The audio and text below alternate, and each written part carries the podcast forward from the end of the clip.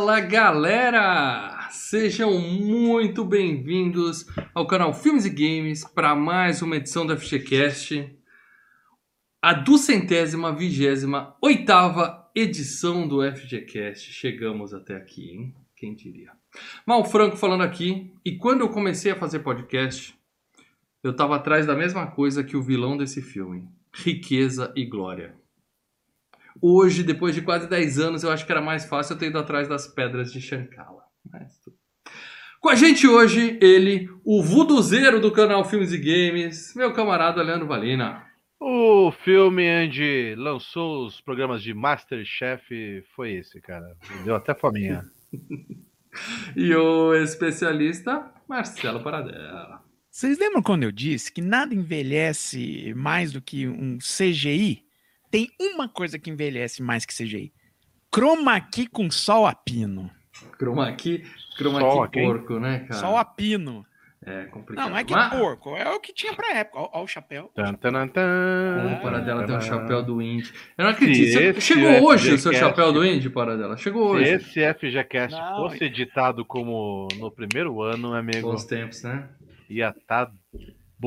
babando agora. A trilha rolando. O Paradela pode ficar cantando de fundo o tempo todo. Eu tenho, ainda tenho o CDzinho da trilha do Paradela, se esse chapéu não chegou hoje e você não usa ele todo o programa, tem coisa errada contigo. Se eu tivesse chapéu do Índio, eu não tirava da cabeça, eu mandava grampear aqui, ó. Cara, eu já andei tanto com esse chapéu, cara. Esse chapéu, na verdade, é do meu irmão. Que porra, Paradela.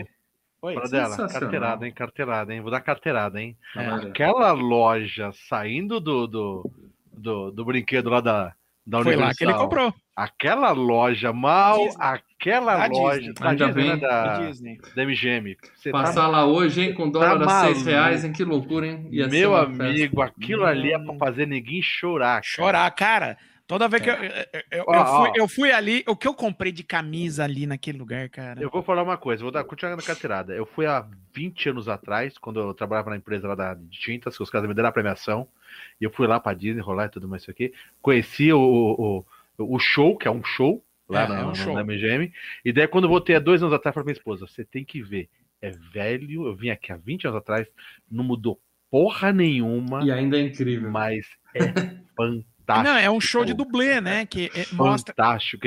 Cara, arrepia, velho. Arrepia. E por falar em coisas velhas que não mudaram nada e que continuam fantásticos, se você é novo no canal Filmes e Games, a primeira coisa que você faz é se inscrever aqui, ó. Você clica ali no botãozinho inscrever-se. Do lado tem uma sinetinha. É um sininho assim. Você dá um peteleco gostoso nessa sineta, que o que acontece? Sempre que tiver um vídeo no canal, você é notificado. A gente tá aqui, às vezes de terça, às vezes de quarta, às vezes de quinta.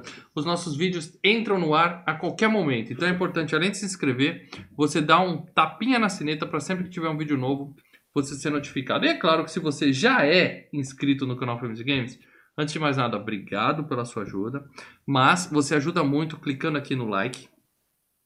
E compartilhando esse vídeo. Aí você pega aí o seu amiguinho, manda aquela compartilhada no Facebook ajuda a pacas, galera. Ajuda muito. Se você, ó, não precisa escrever nada. Você clica compartilhar, vai abrir uma janelinha assim, ó. Facebook, Twitter, Instagram, não sei o quê. Velho, só clica no Face ali, ó. Não precisa escrever nada. Escolhe a sua rede favorita. Pode ser Face, pode ser Twitter, pode ser Instagram, pode ser Orkut, se você tá nessa, entendeu? Manda pra galera e chama o pessoal pra vir aqui na FGCast, tá? Porque quanto mais gente vir para o FGCast, maiores a chance de nós termos o quê? Tem uma rede Talk, tem uma rede chamada Talk, tá tudo em chinês aqui, ou japonês. Ou... Cuidado. Uma coisa que você pode fazer é trazer seus amiguinhos para cá, porque a gente com isso a gente consegue maior relevância e nós somos um canal absolutamente independente. O Filmes e Games está aqui toda semana trabalhando de graça, sem nenhuma network nos bancando, para podermos ter o quê? Opiniões isentas, sinceras. Um pouco incoerentes, né, seu Paradela, mas muito isentas e sinceras acima de tudo. Então, se você quer ajudar o Filmes e Games pra caramba, você manda pros seus amigos. Agora, se você fala assim, não, eu quero mais que isso, eu quero ajudar e eu quero entrar pra família Filmes e Games, o que a gente faz, né, Giovanni? O FGCast é nada mais do que a revista eletrônica nostálgica. Lá de onde viu o teu show agora, revista. Caralho, mano, se você gosta de relembrar clássicos como esse, se você fala, poxa, tanto filme bom, cara, eu queria conversar com alguém, mas eu tô trancado em casa, eu não consigo falar, as pessoas não têm o mesmo gosto que o meu. Sim, estamos aqui. Então você tem mais de 200 FGCasts, graças a algumas pessoas que têm ajudado muito a continuarmos. Senão a gente tem parado nos 10. Sim. Nos 10, nos 15. Tá? Mas daí começou a entrar, na época, membro, patrono, Patreon. E agora são os membros. Amigos, os nossos amigos, né? O cara aqui, ele fala assim, cara, 7 conto pra mim não faz diferença, mas pra esses caras, velho, eu vou ajudar, porque ó, não é o valor, não é o 7. É o significado, é o amor. Então você ajudando, é mais um. A gente fala, porra, vamos ter que fazer esse bagulho toda semana, porque o pessoal gosta mesmo. Vamos fazer todo dia, tá aqui a promessa, quando tivermos 1 milhão de inscritos, tem a FGCast todo dia, 1 milhão de membros. E os caras estão mais junto da gente, conversando lá no grupo Telegram, que você vira membro, você já entra no Telegram. Você entra no Telegram e você já tenta falar mais do que os caras que estão lá. Que o Gabriel, que o Marcos fala, Moreira, que o Leonardo, os caras falam, é tudo, e a gente rebate e debate. E tem a FG Cup, que já tá valendo agora, consumido dos caras, então vire membro. Aliás, o pessoal tá sentindo o sofá cobrando você lá, né, que você tem que participar de madrugada. Cadê as noites de insônia? Tá trabalhando e dormindo agora? Tô trabalhando. Eu não tô mais dormindo agora. Quando a pessoa trabalha um pouquinho mais do que normal, a pessoa desmaia, é diferente do dorme mais, ela cai. Dormir é para os fracos, né? Eu tô desmaiando, gente. Mas quem já era membro há um tempinho atrás tá na FG Cup, tá? Onde cada membro escolheu um filme. O link da enquete já está aqui embaixo, tá? Na descrição desse vídeo. Você clica e vota que nós classificaremos 8 ou 16 filmes pro grande mata-mata. Nós já estamos com quase 400 votos. Se nós batemos 500 votos, a gente vai classificar 16 filmes e não 8 para o mata-mata. Então, clica no link aqui embaixo e vota. E claro que outra forma de ajudar a gente é como sempre faz nosso querido Ronaldo Pereira, que mandou aqui um superchat para falar: boa noite, senhores. Sou fã do canal e do trio. Muito obrigado, Ronaldo. Obrigado também ao Richard 12. Que... Não, eu vou ler direito. Richard 12. Porque ele deu em dólar. Richard DLL 12 é o Tom Brady. $2.99. Thank you, Richard. Thank you, motherfucker, Richard 12. Não chama o nosso amigo de motherfucker, que não é um mulher. Vai que ele não curte, você chama de motherfucker. É brodagem. Eu tô falando inglês. Os caras que dão em dólar, eu tenho que falar inglês, então deixa comigo. E o Fábio William mandou um superchat aqui, porque todo superchat a gente lê pra fazer o jabá. Aproveita a FG Cup aqui e vote o Iluminado na FG Cup, que é a indicação do Fábio, que também é nosso membro, querido. É isso aí, gente. E o Richard Trauff, que ele é membro, ele falou assim: olha a DM do Twitter, mal seu cabeçudo, porque ele deve ter virado membro, então, e você não botou ele no Telegram. Lembrou. Verdade, então, provavelmente eu não vi essa DM e vou te mandar o link, se for isso, tá? Se for isso. Ele deve ter colocado lá, escreveu no Google Tradutor em inglês, e o Google traduziu, ele botou lá a mensagem. Então, eu vou estar participando do grupo do Telegram, porque eu sei que nós vamos começar em inglês ali, então eu vou ajudando vocês. Eu vou olhar, mas se eu olhar e for nude, eu te bloqueio, hein, meu amigo? O Maurício Monteiro mandou superchat também. Se pudesse possibilidade de ajudar mais, ajudaria. Obrigado, Maurício. Qualquer ajuda muito. Indica o FGCast, que já é bem legal. Cadê a carteira da irmã, Maurício Monteiro? A essa hora sai pegando o cartão da galera. A carteira da irmã, entendeu? E já... linka lá, loga, pá, manda, vai.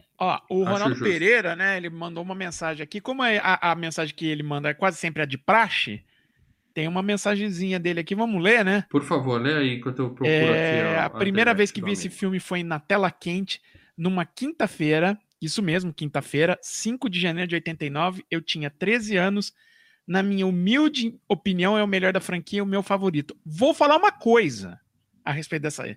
Eu corroboro essa afirmação. Eu corroboro. Agora que era na quinta-feira mesmo? Porque foi o ano que a Globo, em janeiro, mudou a Tela Quente de segunda para quinta-feira, durante o período de férias. Velho.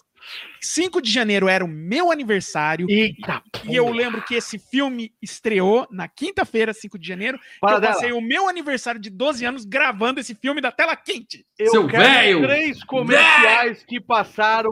na primeira interseção da Globo. Não lembro mais. Eu lembro do filme. Eu cortava os comerciais. Lançamento Fiat. Por isso que eu fiquei gravando o filme, pra cortar o comercial, porra.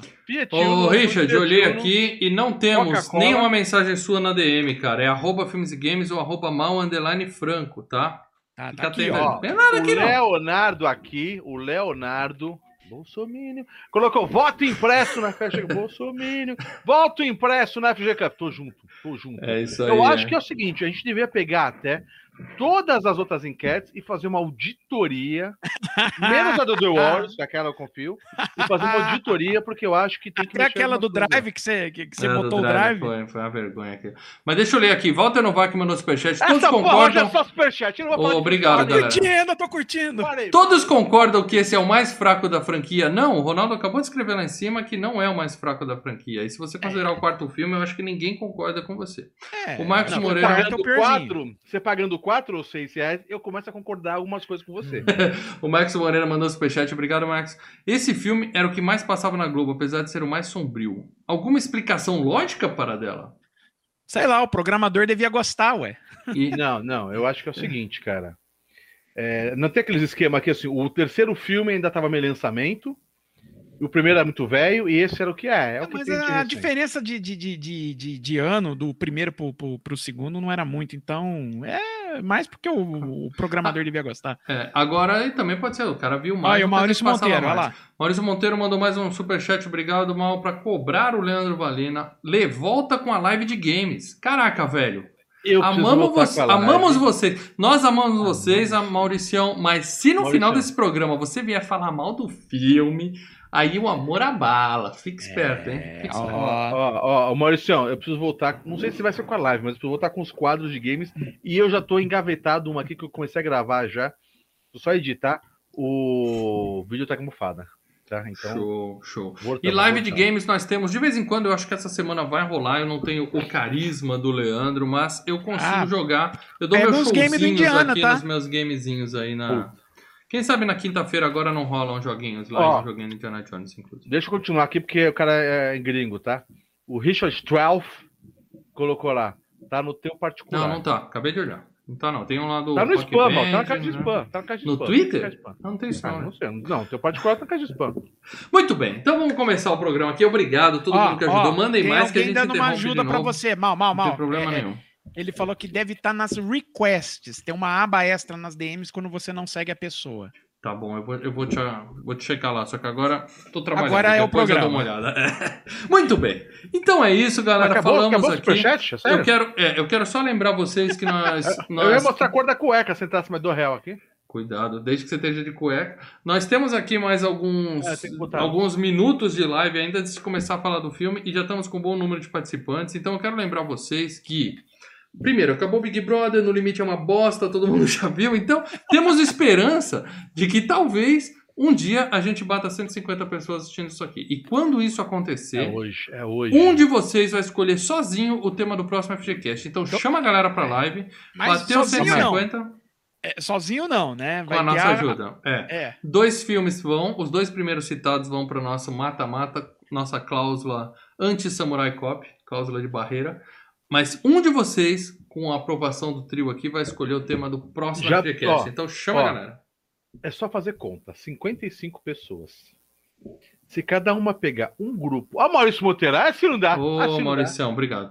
Paradella, bora jogar Alien Isolation.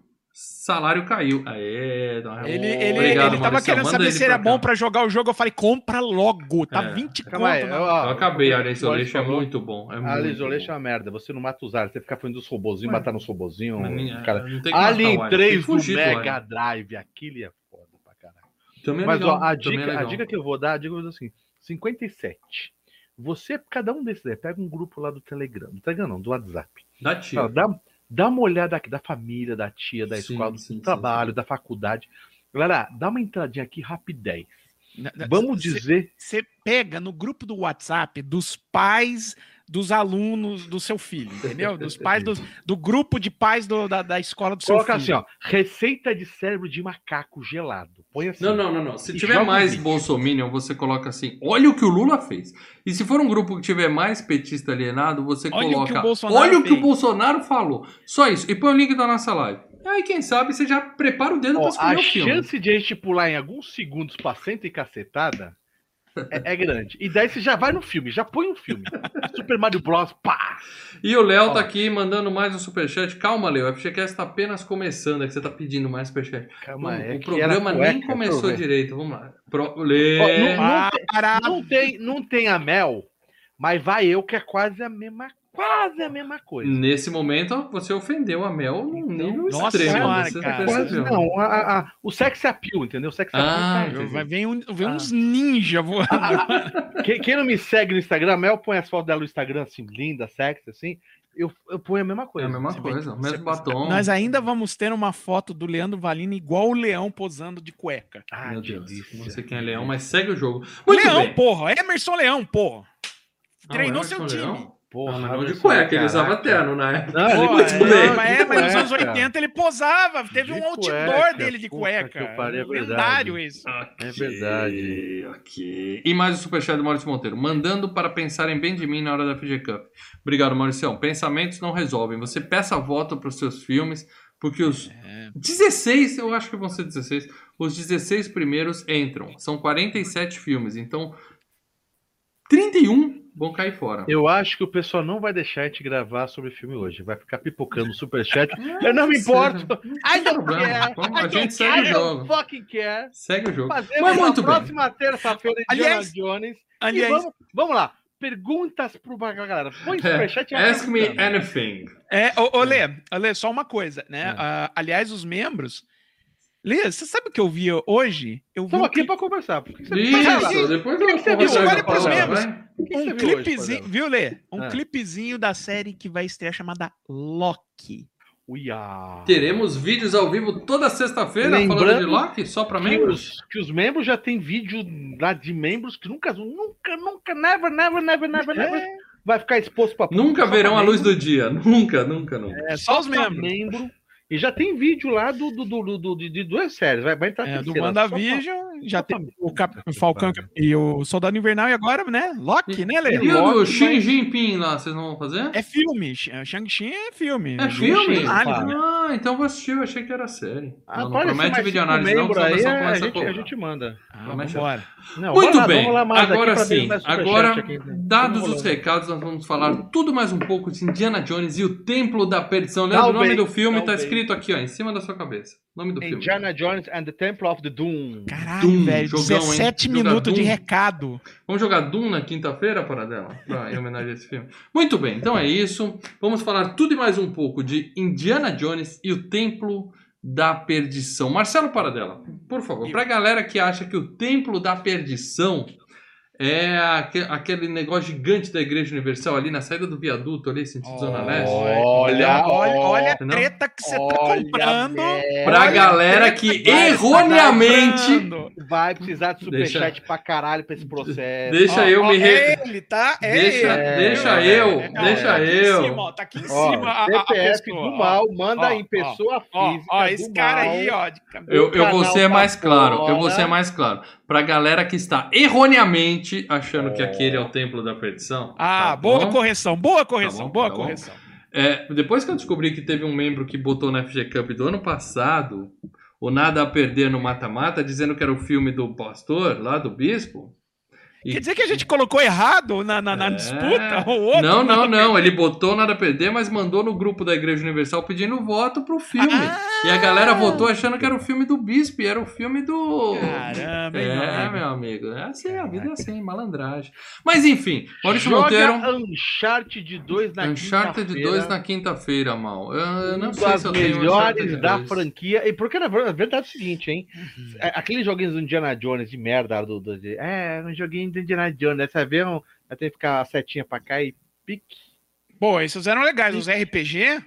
Não, os point and click. Os point and click eram bons, cara. Fate of Atlantis. Vou jogar, Paradella, quinta-feira. Calma aí, meu amigo. Se você falar que qualquer um desses... É melhor que Uncharted? Melhor qualquer jogo de navinha que você já jogou na sua vida. Né? Uncharted... É o que era pra ser Indiana Jones. Claro que não tinha tecnologia pra isso. Né? Eu só não jogo um jogo de scan, né? Porque tem que ficar lendo, tem, né? Não dá pra ficar. Aí, ó, o Paradella já tem até no Wii. Não, isso é do Wii. Esse é do Wii. Só que esse do Wii tem. Você tem Wii, Paradella? Eu tenho, tá aqui do meu lado. Tá desligado, mas eu posso ligar ele. Mas tem dentro dele, tem o Fate of Atlantis de novo. Eu tinha de PC e agora tá aqui. Não, mas esse que você tem aí, o que, que é? Essa é a plataforma. É a plataforma do Wii, né? Mas o jogo antigo que eu jogava de PC tá dentro, eu posso jogar ele também. Walter Nova que mandou um superchat se corrigindo. Todos concordam que o 3 é o melhor da franquia? Calma, o 3 é do pai, né? O 3 é do pai. Eu não sei, ele pode estar falando... Eu ainda fico com o primeiro, Calma aí, esse aqui é o 2. Esse é o 2. Eu prefiro o 3. Acho que é isso. Melhor pra mim é o 3. Walter Novak, não... Mas a gente ainda nem começou a falar sobre isso. A gente vai falar disso, daqui a pouco, Valtão. Vou falar do Superchat. Hoje é o FGCast Superchat. Pra galera que acha... O pessoal colocou aqui no chat. Pra galera que acha que o Templo da Perdição é Bahamas, ali na Avenida Ibirapuera, não sei onde fica. Por favor, Paradella, fala pra galera uma sinopse desse filme, se é que tem alguém que não viu ainda Indiana Jones e o Tempo da Perdição. Só uma coisa, caralho, né? E o dono do Bahamas parece o cara do filme lá, o Molaran lá. Só falta pintar de vermelho aqui, né? Os camarones. De vermelho, ele fica assim... Kalima, Chaptide! Um abraço, um beijo pros camarones, manda os voucher pra nós. Ele amarra as mulheres também nos voucher pra lá. Caraca, velho. Bom, vamos lá. Indiana Jones e o Templo da Perdição. É o segundo filme da série, mas é uma prequel, tá? É uma prequel do Caçadores da Arca Perdida, então a gente tem mais uma aventura com um intrépido arqueólogo Indiana Jones. Você falou o segundo da série, mas é antes do primeiro, então. Se passa antes do primeiro, se passa um ano antes do primeiro. Tá? E nessa aventura ele vai atrás das pedras de Shankara para devolver uma pedra mística para um povo e também libertar crianças que estão sendo escravizadas por um culto maligno. Não é bem, ele vai atrás, ele cai. Eu não vou nem dizer que ele caiu de paraquedas, porque ele não tinha paraquedas. Ele caiu na aventura. Mas depois que ele escuta, fala, os caras pegaram a pedra e tal, ele vai atrás, ué. Sim, tá certo. Estamos resumindo que senão, né?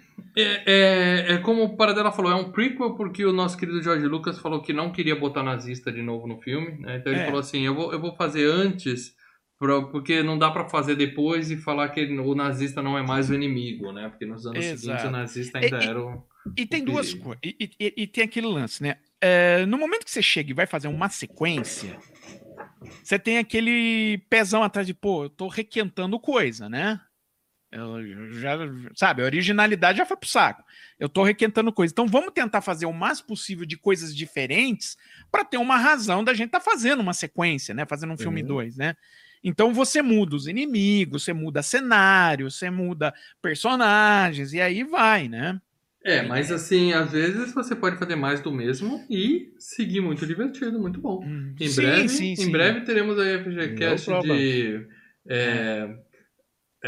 como é que chama aqueles filmes que todo mundo pede? Se Beber Não Case 2, todo mundo tá cobrando, cara. É um filmaço. O outro que a gente fez recentemente American Pie 2, todo mundo cobrando, filmaço. E é o quê? Absolutamente pega as mesmas coisas, repete, dá um upgrade, né? E vai mais. Mas aqui Pânico o que tinha? O que tinha? O Indiana Jones, o Templo da Perdição, é assim, o George Lucas convenceu o Spielberg a fazer o primeiro Indiana Jones, falou, não, e aí a gente faz uma trilogia, eu já tenho tudo pensado. E aí o Spielberg falou... típico do George Lucas, tinha pensado coisa nenhuma, porra nenhuma. Quando terminou o primeiro filme, ele fala, e aí, o que você tem pro segundo? Deixa eu bolar. Mas o George Lucas, quando fez o primeiro Star Wars, já tinha pensado em meia dúzia. Então, típico do George Lucas, né? Marcos Moreira mandou superchat aqui, brigadão, Marcos. O melhor da franquia é o primeiro, porque simplesmente é um filme top 3 do Spielberg. Ele por isso? Não, o Marcos tá dizendo que é o top 3 do Spielberg na opinião dele, eu acho, não na do Spielberg. Eu não sei se ele é no top 3 do Spielberg não, hein? Sei não, hein? O Spielberg dele, pessoalmente, o Spielberg fala... Você sabe que o Spielberg gosta agora? Não, o Spielberg falou em entrevista que, assim, o único filme que ele assiste, dos filmes que ele dirigiu, que ele consegue desligar do fato dele ter dirigido, quer dizer, ele sabe tudo que se passou no set, sabe? Ele consegue assistir o filme como um filme mesmo, é o Caçadores. Como um público, o único filme que... De todos os filmes que ele fez, isso uma entrevista do que uns 10 anos atrás, tá? Foi pra você essa entrevista, por exemplo? Não, tá gravado em Blu-ray de algum filme dele. Ele fala, é o Caçadores. Caçadores é o único que eu vejo e consigo tirar esse lance de... E isso quer dizer que é um dos favoritos dele? Não digo que é um dos favoritos, tá? Não digo que é um dos favoritos. Então, mas é que tá. A gente tá classificando se esse é o melhor, ou o outro é o melhor. Os três. Tira o bode da sala, Leandro. Você primeiro, Leandro. Os três primeiros filmes são muito. Os três são bons pra caramba, cara. Eu gosto do quarto, tá? Eu gosto do quarto. Mas os três são, assim, infinitamente superiores. Então, tá? Um pra ficar melhor que o outro, há pouca diferença. Se o dois tá um pouquinho melhor que o outro, há pouquinho... É assim. Uhum. Não, pra mim é sensacional. Assisti ontem com a... Assim, não vou mentir que eu assisti com a minha filha. A minha filha só viu cenas... Quando ele tava, vem aqui, vem, não sei o que. Ela saia do YouTube e via lá a cena do jantar, uhum. Ou a cena dos espetos esmagando, metendo a mão nos bichos lá. Nos bichos, né? É, sensacional. Então, pô, mas olha...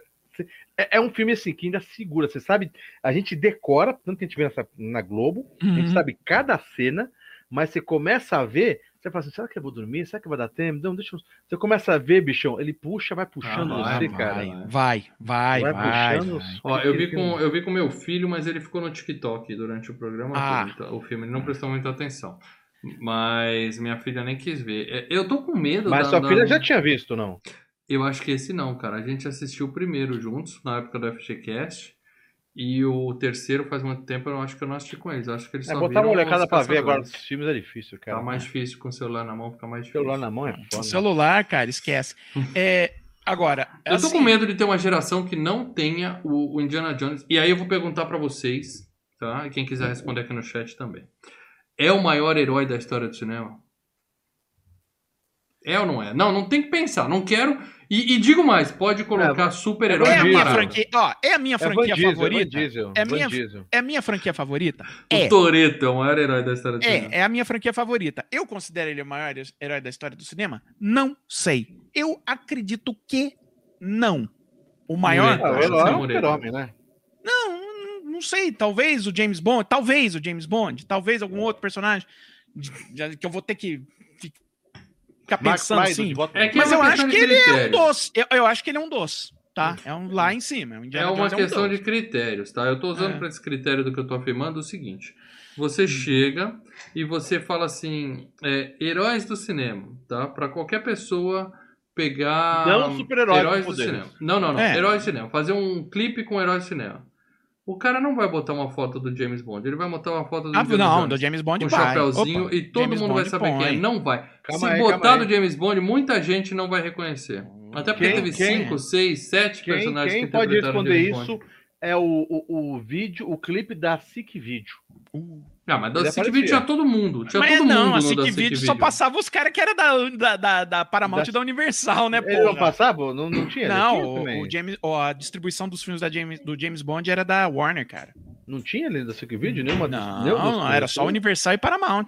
Tudo bem, então não serve como critério se os caras... Não serve, tá, o que eu tô falando é... a mesma coisa, o maior herói... O filme só passa da Canon, né, cara? O maior herói da história do cinema... O maior herói da história do cinema... Se você incluir Superman, talvez... Se você incluir super-heróis, talvez o Super-Homem... Tipo, não sei. Agora, se você falar pra alguém assim, faz um pôster, coloca lá os maiores heróis da história do cinema, sabe aquelas montagens? Não, a cara maior no meio vai ser a do Indy, cara. Todo mundo sabe, todo mundo conhece, todo mundo... Não sei, mas assim, é um dos, com certeza é um dos. Maurício Monteiro colocou aqui, prefiro Rambo, John Wick ou Homem-Aranha? John Wick, você... Os outros também são forçados. John Wick é o recente. É pra dizer, olha, é um personagem recente. Ele tá cacifando isso, acredito nisso. Eu gosto do John Wick. O Rambo é o personagem. Vamos dizer que hoje, o recente, talvez seja um dos mais reconhecidos. Mas ele nunca vai estar no Olimpo dos heróis do cinema, igual o Indiana Jones. Cara, esquece. O Rambo até pode, não sei se chega, mas até tá correndo atrás. Ali tem história pra isso. Eu não sei. Então vamos lá, rapidamente para vocês, ordem dos filmes do Indiana Jones para a gente tirar da sala logo e começar a falar. Eu vou primeiro para facilitar para vocês. O melhor preferência? O melhor de todos é o 3. 3, com o papai dele. Tá. Certo. O segundo é o 1. E o terceiro é esse. Tá. Apesar de ter uma pegada mais... O quarto é o quarto. Eu tô com medo do quarto virar o quinto. O quarto continuar sendo o quarto, depois do quinto. Eu tô com medo do quarto continuar sendo o quarto. Mas assim, eu acho que os três primeiros são filmes nota de 9 pra cima. E pela ordem, 3, 1, 2. E esse sendo mais terrorzão. Eu gosto de filme de terror, esse tem uma pegada mais terror, mas ele não é tão bom quanto os outros dois. O quarto filme eu preciso rever, porque eu só vi uma vez no cinema e foi uma decepção. Fiquei com gosto amargo na boca, então eu preciso já, agora que já passou, sentar e assistir de novo. Eu gosto do quarto, tá? Eu gosto. Maurício Monteiro colocou aqui no superchat. John Wick por ser atual e defender os dogs. Ó, ele defendeu o dog. Concordo, concordo. Não, mas tá correndo atrás, vai ser. Ah, vai chegar sim, não viaja. Nossa. Vai ler. Só vamos lá, ordem dos filmes, né? O 2... O 3... O 2 é esse. Você tá dizendo que é o melhor de todos. Esse. O 3. O 1. Mas assim, bem pau a pau. Sim. Bem, sabe? 9.9, 9.799, entendeu? Alguma coisa assim.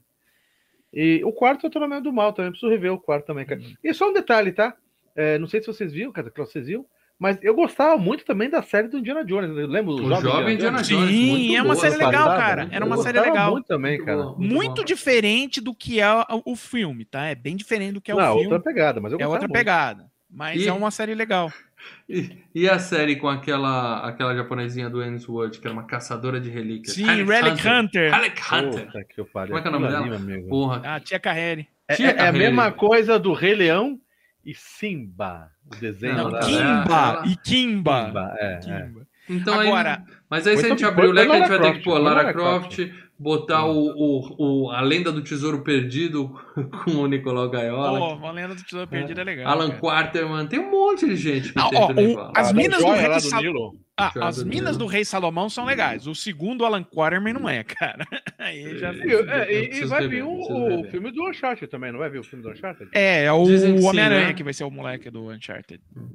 Vamos lá, Paradella, sua ordem dos filmes de preferência. Minha ordem de preferência é o 1, o 3 e o 2, tá? E assim, os três primeiros filmes estão no meu top 20, entendeu? Eu adoro essa série. Tá? Então... Nós três colocamos os três primeiros como top e ninguém repetiu a ordem, cada um tem a sua preferência. Isso mostra o equilíbrio. Não, e pra mim os filmes estão ali, cara, é divertido.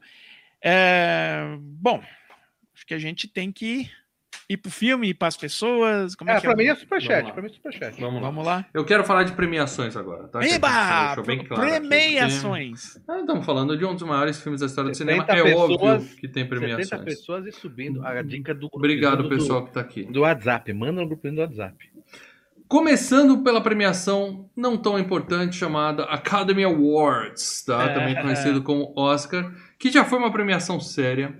Em 1985, esse filme ganhou o Oscar de melhores efeitos visuais para dela mesmo, com chroma key, com sol a pino. Como isso! Você vê, não, eu lembro, uma parte, eu lembro que a época, quando eu vi esse filme, aquela cena do chroma key sol a pino, né, da água saindo ali do túnel, eu falo, uau, que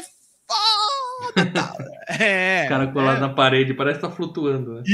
Isso, aí quando eu comprei o DVD, a coleção de DVD lá em 2003, assim, que vinha até o caderninho junto, eu olhei aquilo de novo e falei, caralho. Faz parte. Mas, não é tão zoado. Não é tão ruim, não é tão... E, 1985 era uma época que efeitos visuais não eram uma categoria forte nossa. Os outros dois indicados eram os Caça-Fantasmas, que os efeitos também são bons. E 2010, o ano que faremos contato. Sabe quando eu vou ver esse filme? Nunca! Cara. Só se bater 150 pessoas e alguém indicar aqui. Então, cara, o Indiana Jones e o Templo da Perdição, eu lembro dessa premiação do Oscar que eu tava gravando, né?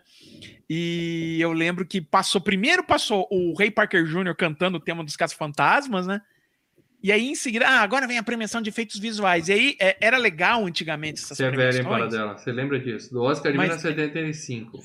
Mas era legal essas premiações. Você tava lá, Paradella? Porque era o seguinte, eles mostravam não apenas a cena, mas como a cena era feita num clipezinho muito rápido. Sim. Por exemplo... Ainda fazem isso. De vez em quando fazem. Sabe aquele carrinho da mina? Né, que você tá aquela cena que tá por trás, que a câmera tá seguindo o carrinho deles, eram uns bonequinhos, cara, de massinha, cara. E aí quando você vê, depois que você vê como foi feito, você olha, você não consegue desver o bonequinho de massinha. Melhor não ver. Era um ferroramazinho, né, os caras jogando balde d'água em cima, foi bem legal mesmo. Mas ganhou, e foi indicado melhor score, né? Melhor música, né? Original. Williams, né? John Williams com o tema de Indiana Jones e perdeu para um filme chamado Passagem para a Índia. Sim, do David Lean, do Trilha do Maurice Jarre também. Não conheço, mas não pode ser melhor. O Maurice Jarre é um dos caras que sempre inspiraram o John Williams, tá? E é o pai do Jean-Michel Jarre e tal. Bom, enfim. Uma das coisas que contou pro Indiana Jones não levar naquele ano é por conta exatamente da repetição de temas principais que já tinha no outro filme, entendeu? Sim. Ele repete alguns temas, claro, do Indiana Jones principalmente, né?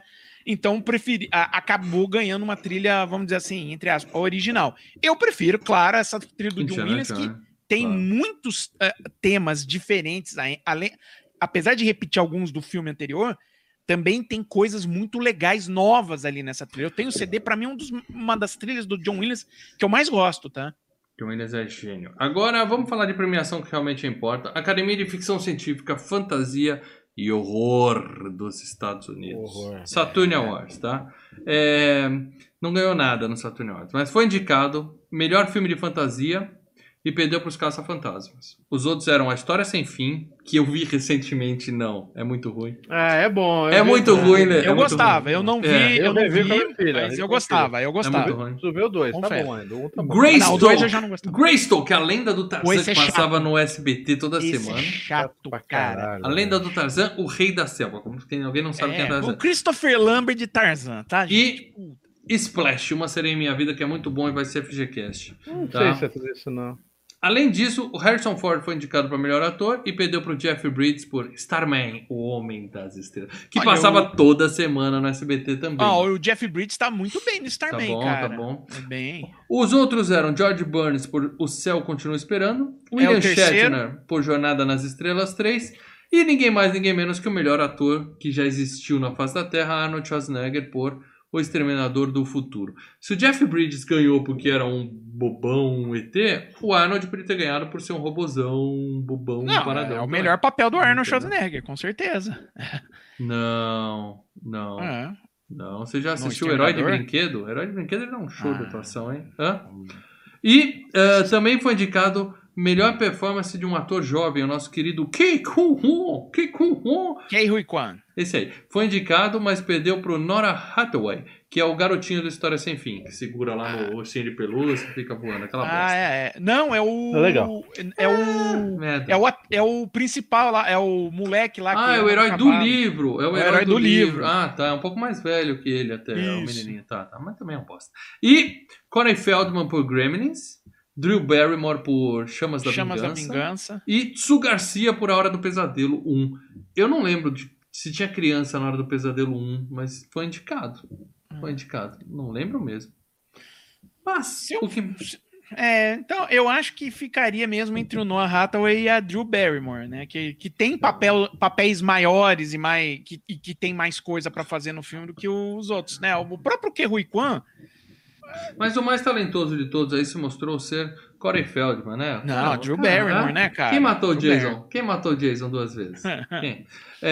Melhor diretor, Steven Spielberg foi indicado e perdeu pro Joe Dante de Gremlins.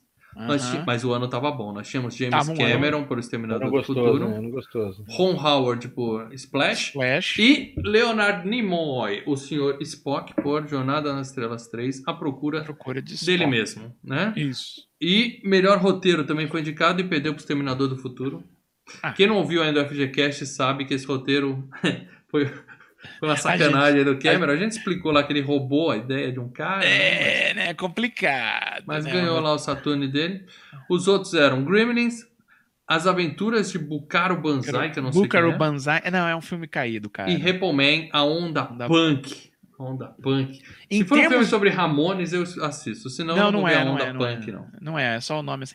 Em termos de roteiro, acho que o melhor amarradinho ali, o mais bacaninho é o do Gremlins, tá? Eu acho que em termos de roteiro... Exterminador do Futuro, cara. A gente fez aqui, explicando o negócio da teoria do Exterminador do Futuro é legal, mas... eu acho que são os dois melhores roteiros, o Exterminador e o Grêmins. Mas o que você fica amarradinho... Não é. E também foi indicado melhor figurino, perdeu pra Duna, aquele filme do Sting zoado, e melhor maquiagem... Perdeu pro Exterminador do Futuro. Aquele lance do cara tirar o olho, arrumar o braço, aí não tinha como, né? Até nem tem tanta maquiagem nesse filme aqui, né, cara? Não tem. Cara arrancando. É maquiagem, deixa eu ver. É o coração, cara. Coraçãozinho saindo. É, mas o coração não é bem maquiagem, né? É mais efeito especial. Maquiagem. Maquiagem é o cara que pinta a testa de vermelho aqui até atrás. Acabou. Eu tô tentando lembrar se tem alguma pessoa maquiada diferente. Não tem tanto assim. Não. É isso. Então de premiação é isso. Oscar e Saturn. E mais um monte de, assim, prêmio pra coletânea de DVD, ele ganhou todos, tá? Maior coletânea de DVD. Aí ele tá no meio, né, cara? Aí vai, né? Talvez. Aí fica fácil, né? Eu tinha a coletânea de VHS e a de DVD. Os VHS eu tinha separados. Não, eu comprei aquela caixinha assim. A coletânea do DVD eu comprei a caixa. Acho que tá com o Lê, a minha coletânea de DVD. Minha não, do Lê, né? Acho que eu dei pra ele. E eu tenho a coletânea do Blu-ray, que tem os 4. Tá na locadora Mopá. Muito bem, Paradella. E dinheiro? Esse filme fez dinheiro, meu amigo Paradella? Esse filme fez dinheiro? Continua fazendo. Ainda faz. Olha, o filme custou... Deixa eu ver aqui. O orçamento do filme... 28 milhões de dólares. Hoje, cara, isso pra Hollywood é dinheiro de pinga, né, cara? Não é muito, nem pra época, eu acho. Então... Olha, aí eu vou ter que procurar o do... Não, só Caçadores. Quanto ele fez de grana? Ah, vocês querem saber de grana? Eu gosto o Caçadores custou 20, cara. Caçadores custou 20. Quanto ele fez de grana? Ele fez, no mundo inteiro, 333 milhões de dólares. Apenas bilheteria em 1985, certo? E 84, é um filme que eu comprei VHS e DVD. Eu, que não põe a mão no bolso pra nada. Imagina o que esse negócio fez de home video... Passando até hoje na TV. Toda semana tá passando em algum canal. Nos Estados Unidos, ele foi a terceira maior bilheteria de 84. Perdeu pra quem? Em segundo lugar ficou um Tira da Pesada. FGCast. Já foi FGCast. E primeiro lugar daquele ano foi Caça-Fantasmas. FGCast. E Gremlins foi daquele ano também, né? Foi, o Gremlins foi a quarta. 94, melhor ano. 84, ano muito bom. 2004 deve ter sido bom também. Vamos esperar 2014, vai vir muita coisa.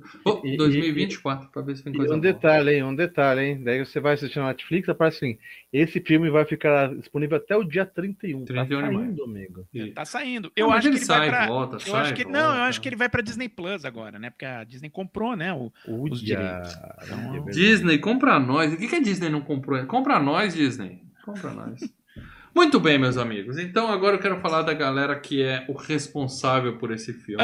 Antes, né, vamos lembrar que teve joguinho de videogame, tá? Desse filme aí, viu? Porra, especificamente do... Eu sei que tem jogos do Indiana Jones. Sim. Teve especificamente da Atari Games, que ela fez para vários consoles, né? Para computador, para Apple, para o computador da Atari, para o DOS, para MSX e para o NES, que o Lê tem, não sei se tem a fita ou a caixinha aí atrás com você. Eu não vou mexer aqui. Não faz não, vai cair o fone dele. Vai dar uma chave. Tem aqui. Mas o jogo, o Templo da Perdição é o jogo. É um port do original do Atari. A minha prima, ela foi para os Estados, foi para o Canadá durante um ano, né, com a família, tal. O pai dela estava fazendo pesquisa, né? E eles compraram um computador Atari e eles compraram esse game, cara, do Templo da Perdição. E você colava na casa da prima e ficava jogando lá. Cara, não, porque mora lá em São José dos Campos, não dava pra... Eu lembro que eu jogava muitos Goonies no MSX, mas Templo da Perdição eu nunca vi. Vou zerar com Game Genie. Todas essas fitas que estão aqui ainda vão ser geradas com Game Genie. E um dia você evolui e vai zerar sem Game Genie, né? E aí... E assim, só pra completar, além disso, teve no Super NES, teve aquele Greatest Adventures, né, do Super NES, que você joga a fase dos 3 primeiros filmes, entendeu? Você joga a fase do Caçadores, do Templo da Perdição e do Última Cruzada. E a Lego lançou Lego Indiana Jones Original Adventures. Lego é... E você joga a fase dos 3. Lego é chato. Eu adoro o jogo do Lego. O Lego conta. Brinquedo. Não, muito chato. E o Lego Indiana Jones 2 que você joga dos 4. Eu sei, mas o Lego Indiana Jones... só se o Indiana Jones derrubasse uma árvore e catasse todos os pedacinhos, assim, pra fazer... Lego é legal, sentido. Só os brinquedos físicos. Não é legal. No game é uma merda. Os jogos são ruins, é o que eu gosto muito de Indiana Jones. Eu gosto de jogar o Lego Marvel Heroes, cara, é bem legal. Eu tenho 2, tentei jogar com meu filho, a gente jogou acho que umas 3 horas fazendo a mesma coisa. Falei, chega, não dá. É um negócio meio de engenharia. É meio repetitivo. Ele é repetitivo, isso é. Mas enfim, quero falar de quem fez essa bagaça, começando, é claro, por um cara que eu vou usar um termo que eu acho que eu nunca usei aqui no FGCast. Gênio, tá? Steven Spielberg, o pai dessa bagaça, entendeu? Tem uma foto dele na época das filmagens e uma foto recente do Sr. Spielberg, que aparenta estar bem, saudável, trabalhando, produzindo, e tomara que ele continue fazendo isso por muitos e muitos anos, porque Spielberg é... um filme pra estrear aí, né? Spielberg é o maior diretor da história do cinema. Eu não tô perguntando mais pra vocês. Eu perguntei se o Indy era o maior herói da história do cinema, vocês ficaram, não sei, quem sabe. Spielberg é o maior diretor da história do cinema, tá? Ele é alto, né? Meu Deus, o maior de todos. E digo mais, hein? Se alguém citar Stanley Kubrick aqui, eu derrubo do show. É o meu diretor favorito, o Spielberg. O Spielberg. Tá? É o meu diretor. Agora, nossa, se é o maior diretor da história do cinema... Não o sei. Maior. Ele fez muito filme ruim na vida, mas ele fez muito filme ruim. Cara, acho que o Spielberg tem um ou outro ruim, cara. Muito ele tem alguns filmes ruins, mas assim... temos um queda de braço do Spielberg, tá? Então a gente já falou de toda a carreira dele até, sei lá, 2 anos atrás, tá? Então eu queria que cada um de vocês citasse... Antes de mais nada, calma. Primeiro, a gente tem que falar que ele tem 3 Oscars, 2 pela lista de Schindler, né? Um como diretor do produtor e um como diretor de Resgate do Soldado Ryan. 32 Oscars de diretor. Isso. É pouco. E pintou aqui já no FGCast, tá? Em Tubarão, já teve FGCast. Contatos Imediatos do Terceiro Grau, já teve FGCast. Caçadores da Arca Perdida, já teve FGCast. ET, Indiana Jones, A Última Cruzada, Jurassic Park e Minority Report. Então, esses daqui foram os FGCast que a gente fez. É o 8º FGCast Spielberg, hein? 8º. Caraca, velho. É o diretor que mais teve na FGCast, porque é o maior diretor da história do cinema. Não dá pra discutir isso. Tá? E tem um filme do Spielberg na FG Cup, tá? Tá ali disputando a entrar lá. Lembrando que o link tá aqui embaixo, você pode clicar e votar. Qual é a lista de Schindler dele, né? Lista de Schindler. Você pode clicar aqui e escolher seu filme favorito pra entrar no mata-mata da FG Cup. Então eu quero que cada um de vocês me diga um filme do Spielberg que não foi FGCast ainda. Boa, Mal. Que não foi. Um que tem que ser, cara, é o do Encurralado. Pô, hein, eu gosto tanto. Corralado é bom. Tem um Afinal o Filme é Bom com o Marcelo Paradella. A gente gravou lá na casa do Júlio. Eu lembro desse dia, muito legal. Tá aí, ó, o Paradella falando do Júlio. Mas merece um FGCast completo. Merece, eu gosto. Clássico, e tem muito o que falar desse filme. Minority Report já foi FGCast, Paradella? Já foi. Incrível, hein? A gente já falou de tanto filme. Eu quero citar aqui Jogador Número 1, um filme desvalorizado do Spielberg, tá? Um filme que sofreu muito com o mimimi da internet, tá? Eu acho que ele deu azar. Mas é um paint by number. Ele sofreu, o pessoal gostou bastante. Não, ele fez bastante dinheiro. A minha bolha da internet falou mal. Porque eu já tinha lido o livro, amei. Eu acho que até hoje é um dos melhores livros que eu li na minha vida. E quando eu vi o filme... Eu não tive aquela sensação, sabe aquele agridoce lá que fala assim, podia ter sido melhor. Não, eu falei assim, tá aí, tô felizão, era isso que eu queria ver no cinema, tô feliz. Aí eu fui ver as críticas na internet, todo mundo, não fez jus ao livro, papapá, muita gente reclamando. Eu achei injusto, Eu achei assim, o Jogador Número 1 um filme legal, tá? Eu acho assim, o Spielberg já fez coisa melhor, mas também, porra, né, ó a carreira do desgraçado, né? O cara é bom pra caralho. Assim, se fosse de algum outro diretor, fala, porra, que filmão que esse cara fez. Agora, sendo Spielberg, você... né? Então, assim, é um filme legal, um filme bacana. Não vejo como um filme ruim, tá? Qual é o filme que você indica, Paradela? Agora, que eu indico, e puta, cara, é outro que eu também acho que a gente tinha que fazer um FGCast. Resgate do Soldado Ryan, cara. Puta, filmaço. Lembra que eu falei que ele já fez filme ruim? Filme ruim é o BFG, cara. Aquele do Bom Gigante Amigo. Aquele é mais ou menos. Não chega a ser ruim. Mas assim, se Steven Spielberg não existisse, eu acho que o cinema hoje... Tinha que ser inventado, né? O cinema não seria metade do que é hoje, cara, sem Spielberg. Não seria metade do que... Ele também ele é muito... Fala demais. Não, o cara mudou o cinema com o Tubarão. O cara mudou o cinema com o ET, mudou nossas vidas com o ET, Indiana Jones, Jurassic Park. Ele revolucionou o cinema umas 10 vezes. Os filmes que ele revolucionou o cinema, tá? Um cara que você fala, os filmes que ele revolucionou o cinema, já é um cara que merece um pedestal. Eu acho que ele revolucionou na área técnica, foram Tubarão, na área técnica, a área de marketing, tá? e depois o Jurassic Park. Tá. São os dois filmes assim que realmente, mudaram o jogo. ET não mudou sua vida? Ai, não, aí é o meu filme favorito, é diferente, então, mas eu tenho que virar e Indiana falar, Jones não mudou a sua vida? Pô, é um dos outros filmes favoritos, mas eu sei que o Indiana Jones não é uma revolução do cinema. Ó, se Stanley Kubrick, tá, tivesse morrido ainda criança, minha vida ia continuar a mesma. Se Steven Spielberg não existisse, meu amigo, eu hoje, talvez a gente nem tivesse aqui, porque eu não ia gostar tanto do cinema como eu gosto. A gente não, eu adoro os filmes do Spielberg. Agora, que filmes que mudaram algumas coisas de fazer cinema foram o Tubarão e o Jurassic Park, tá? São esses, tá? Ok, então vamos falar do elenco agora, propriamente dito, começando, é claro, pelo queridíssimo Harrison Ford.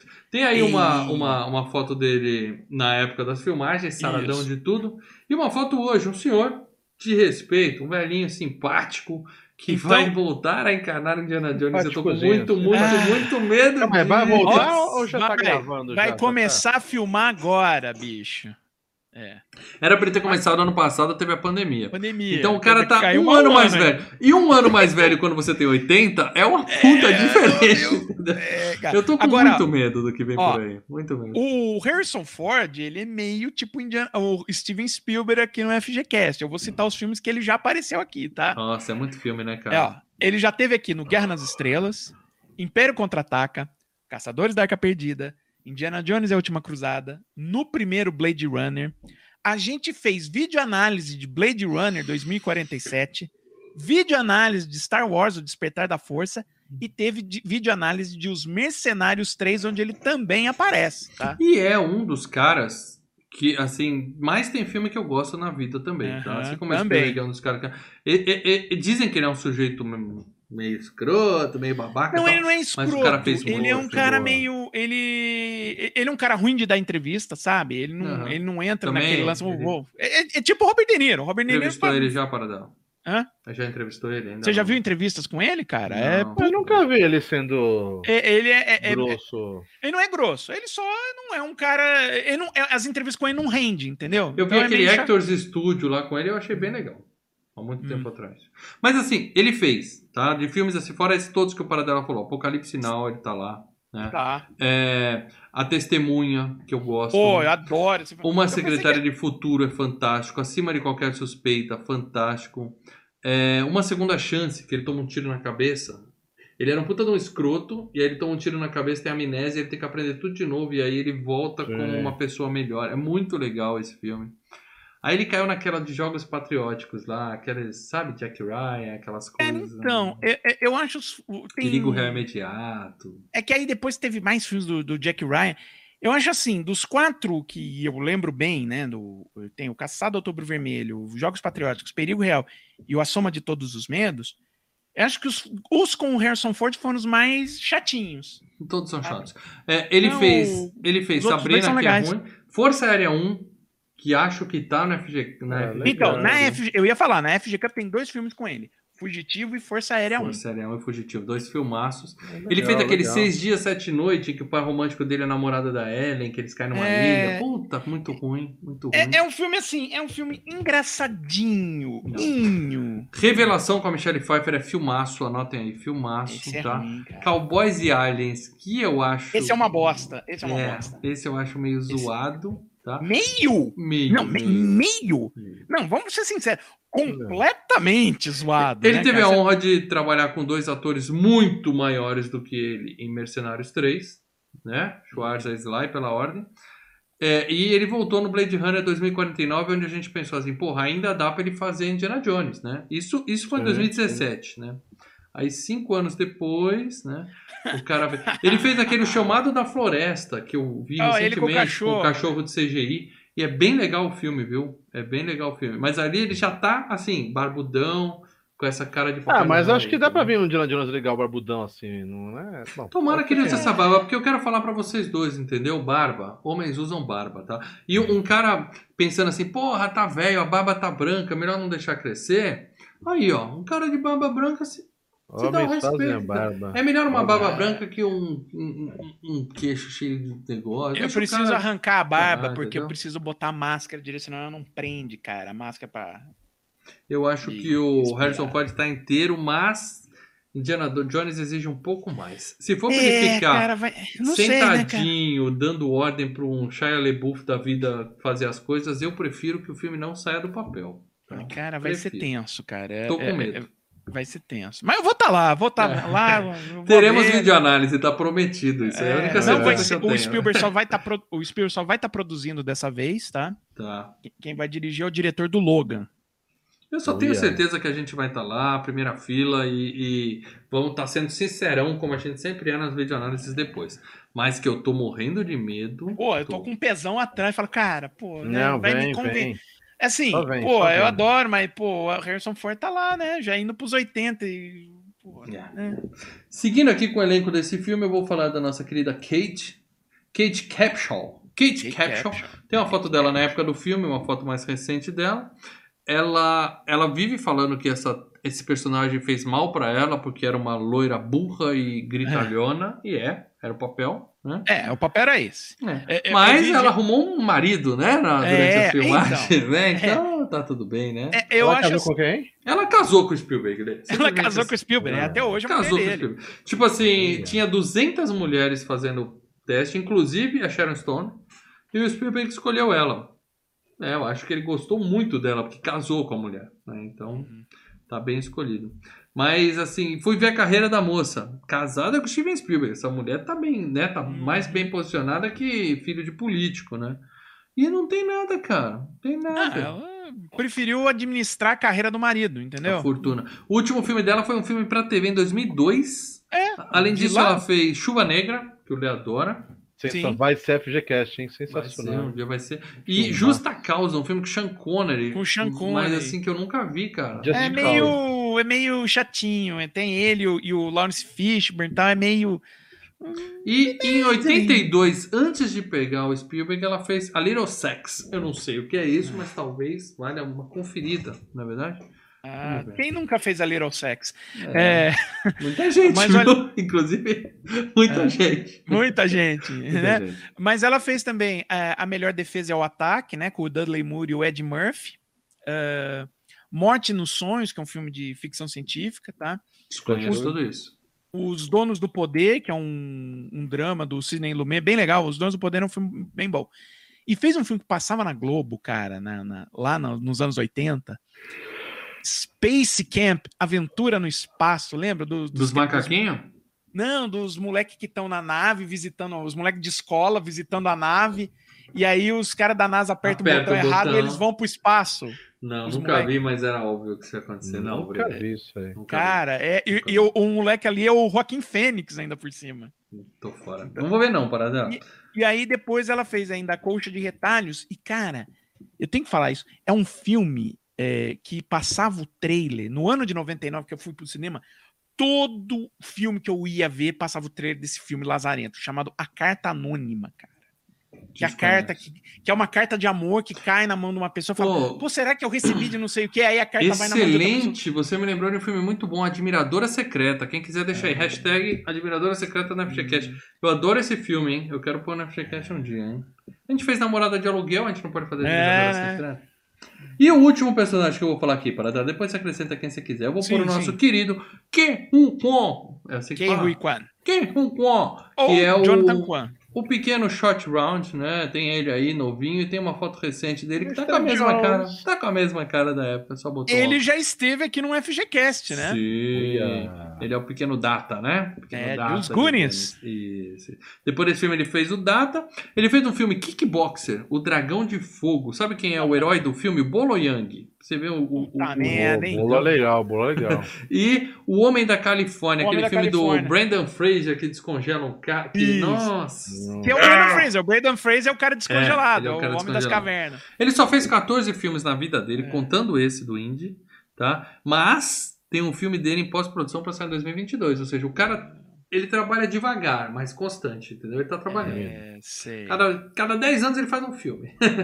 E segue a vida. Eu confundo ele com o carinha que fazia as Tartarugas Ninja, sabe? O que se vestia de Tartarugas Ninja. Sim, o Pequeno Mestre. É, não, nada a ver, né?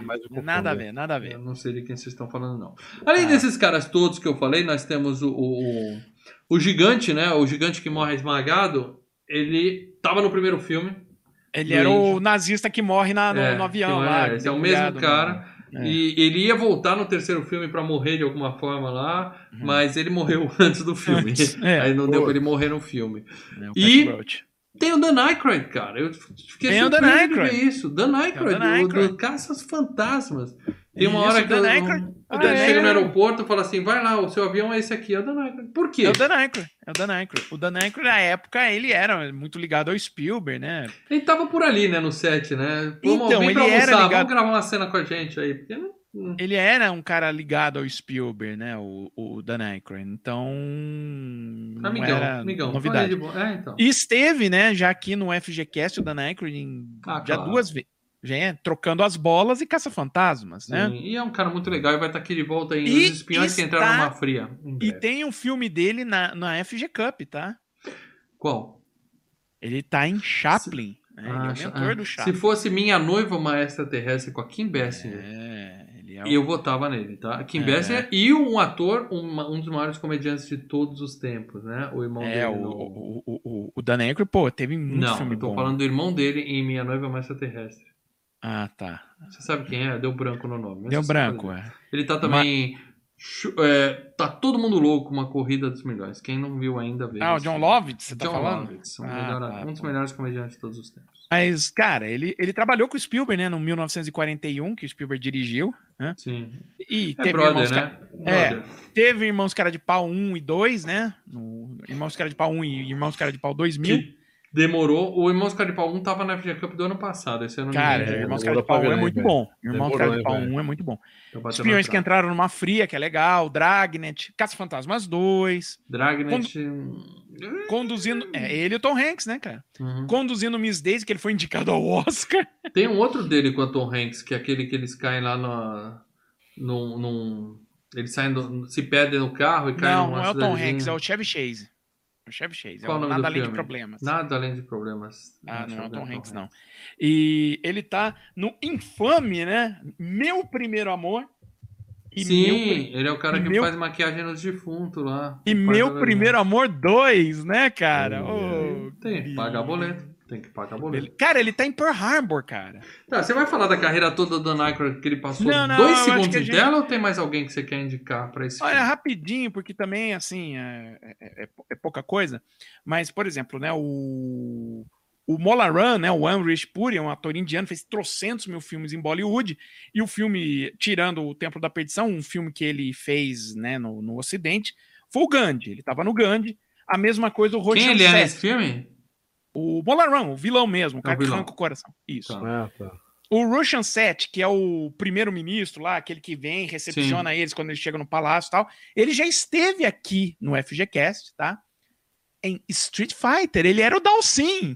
O Dalsin, realmente, cara. Lembra? Indiano, né? Cara de indiano, esse cara pra nada. E ele tem um papel muito grande no filme do Gandhi, tá? Então ele tá no Gandhi. Ele é Gandhi no Grande? Ele é o papel grande no Gandhi. Também tá no Passagem para a Índia, que a gente citou agora de pouco, né?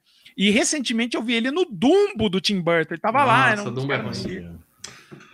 Disney, compra nós e para de fazer filme live action dos desenhos que você já fez, tá bom? 2 dicas pra você.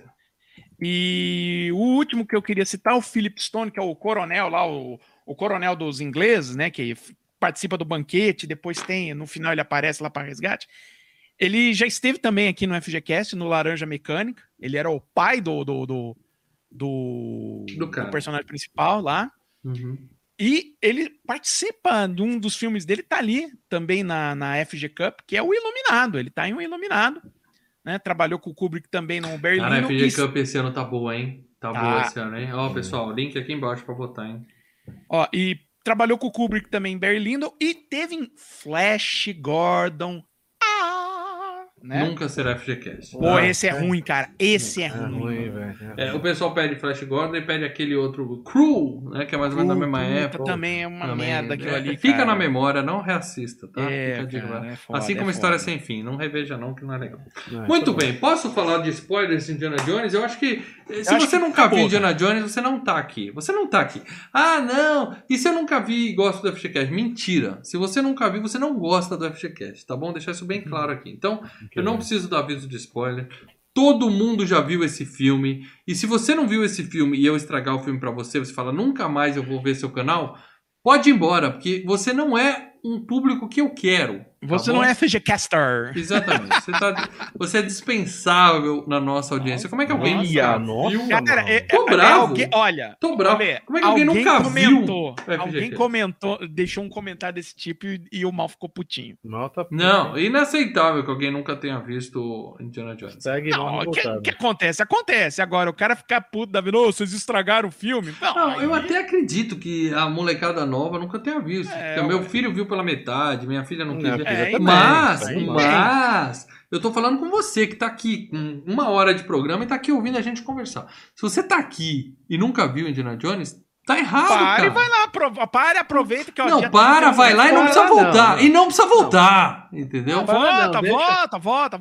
Agora, aproveita que, ó, dia 31 de maio, Netflix tira do ar, então corre pra baixo de um trem em movimento. Muito bem. Então, o filme começa com um showzinho estilo Las Vegas, tá? O Spielberg queria se divertir, né? Vou pôr minha mulher pra dançar, porque ela quer dançar. E... A ideia, né?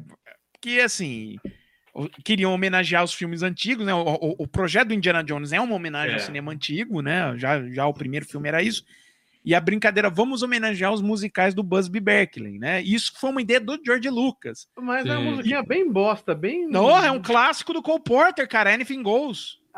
Porra! Nem pra mim isso é clássico nada. Porque eu vi esse filme 100 vezes, então eu conheço a música. Não, mas é um dos maiores standards do jazz. Mas enfim, o que eu ia falar é o seguinte, o George Lucas, né, bolou essa cena, aí o Spielberg falou, cara, por que você botou isso? Cara, porque eu sei que você é um diretor de musical frustrado.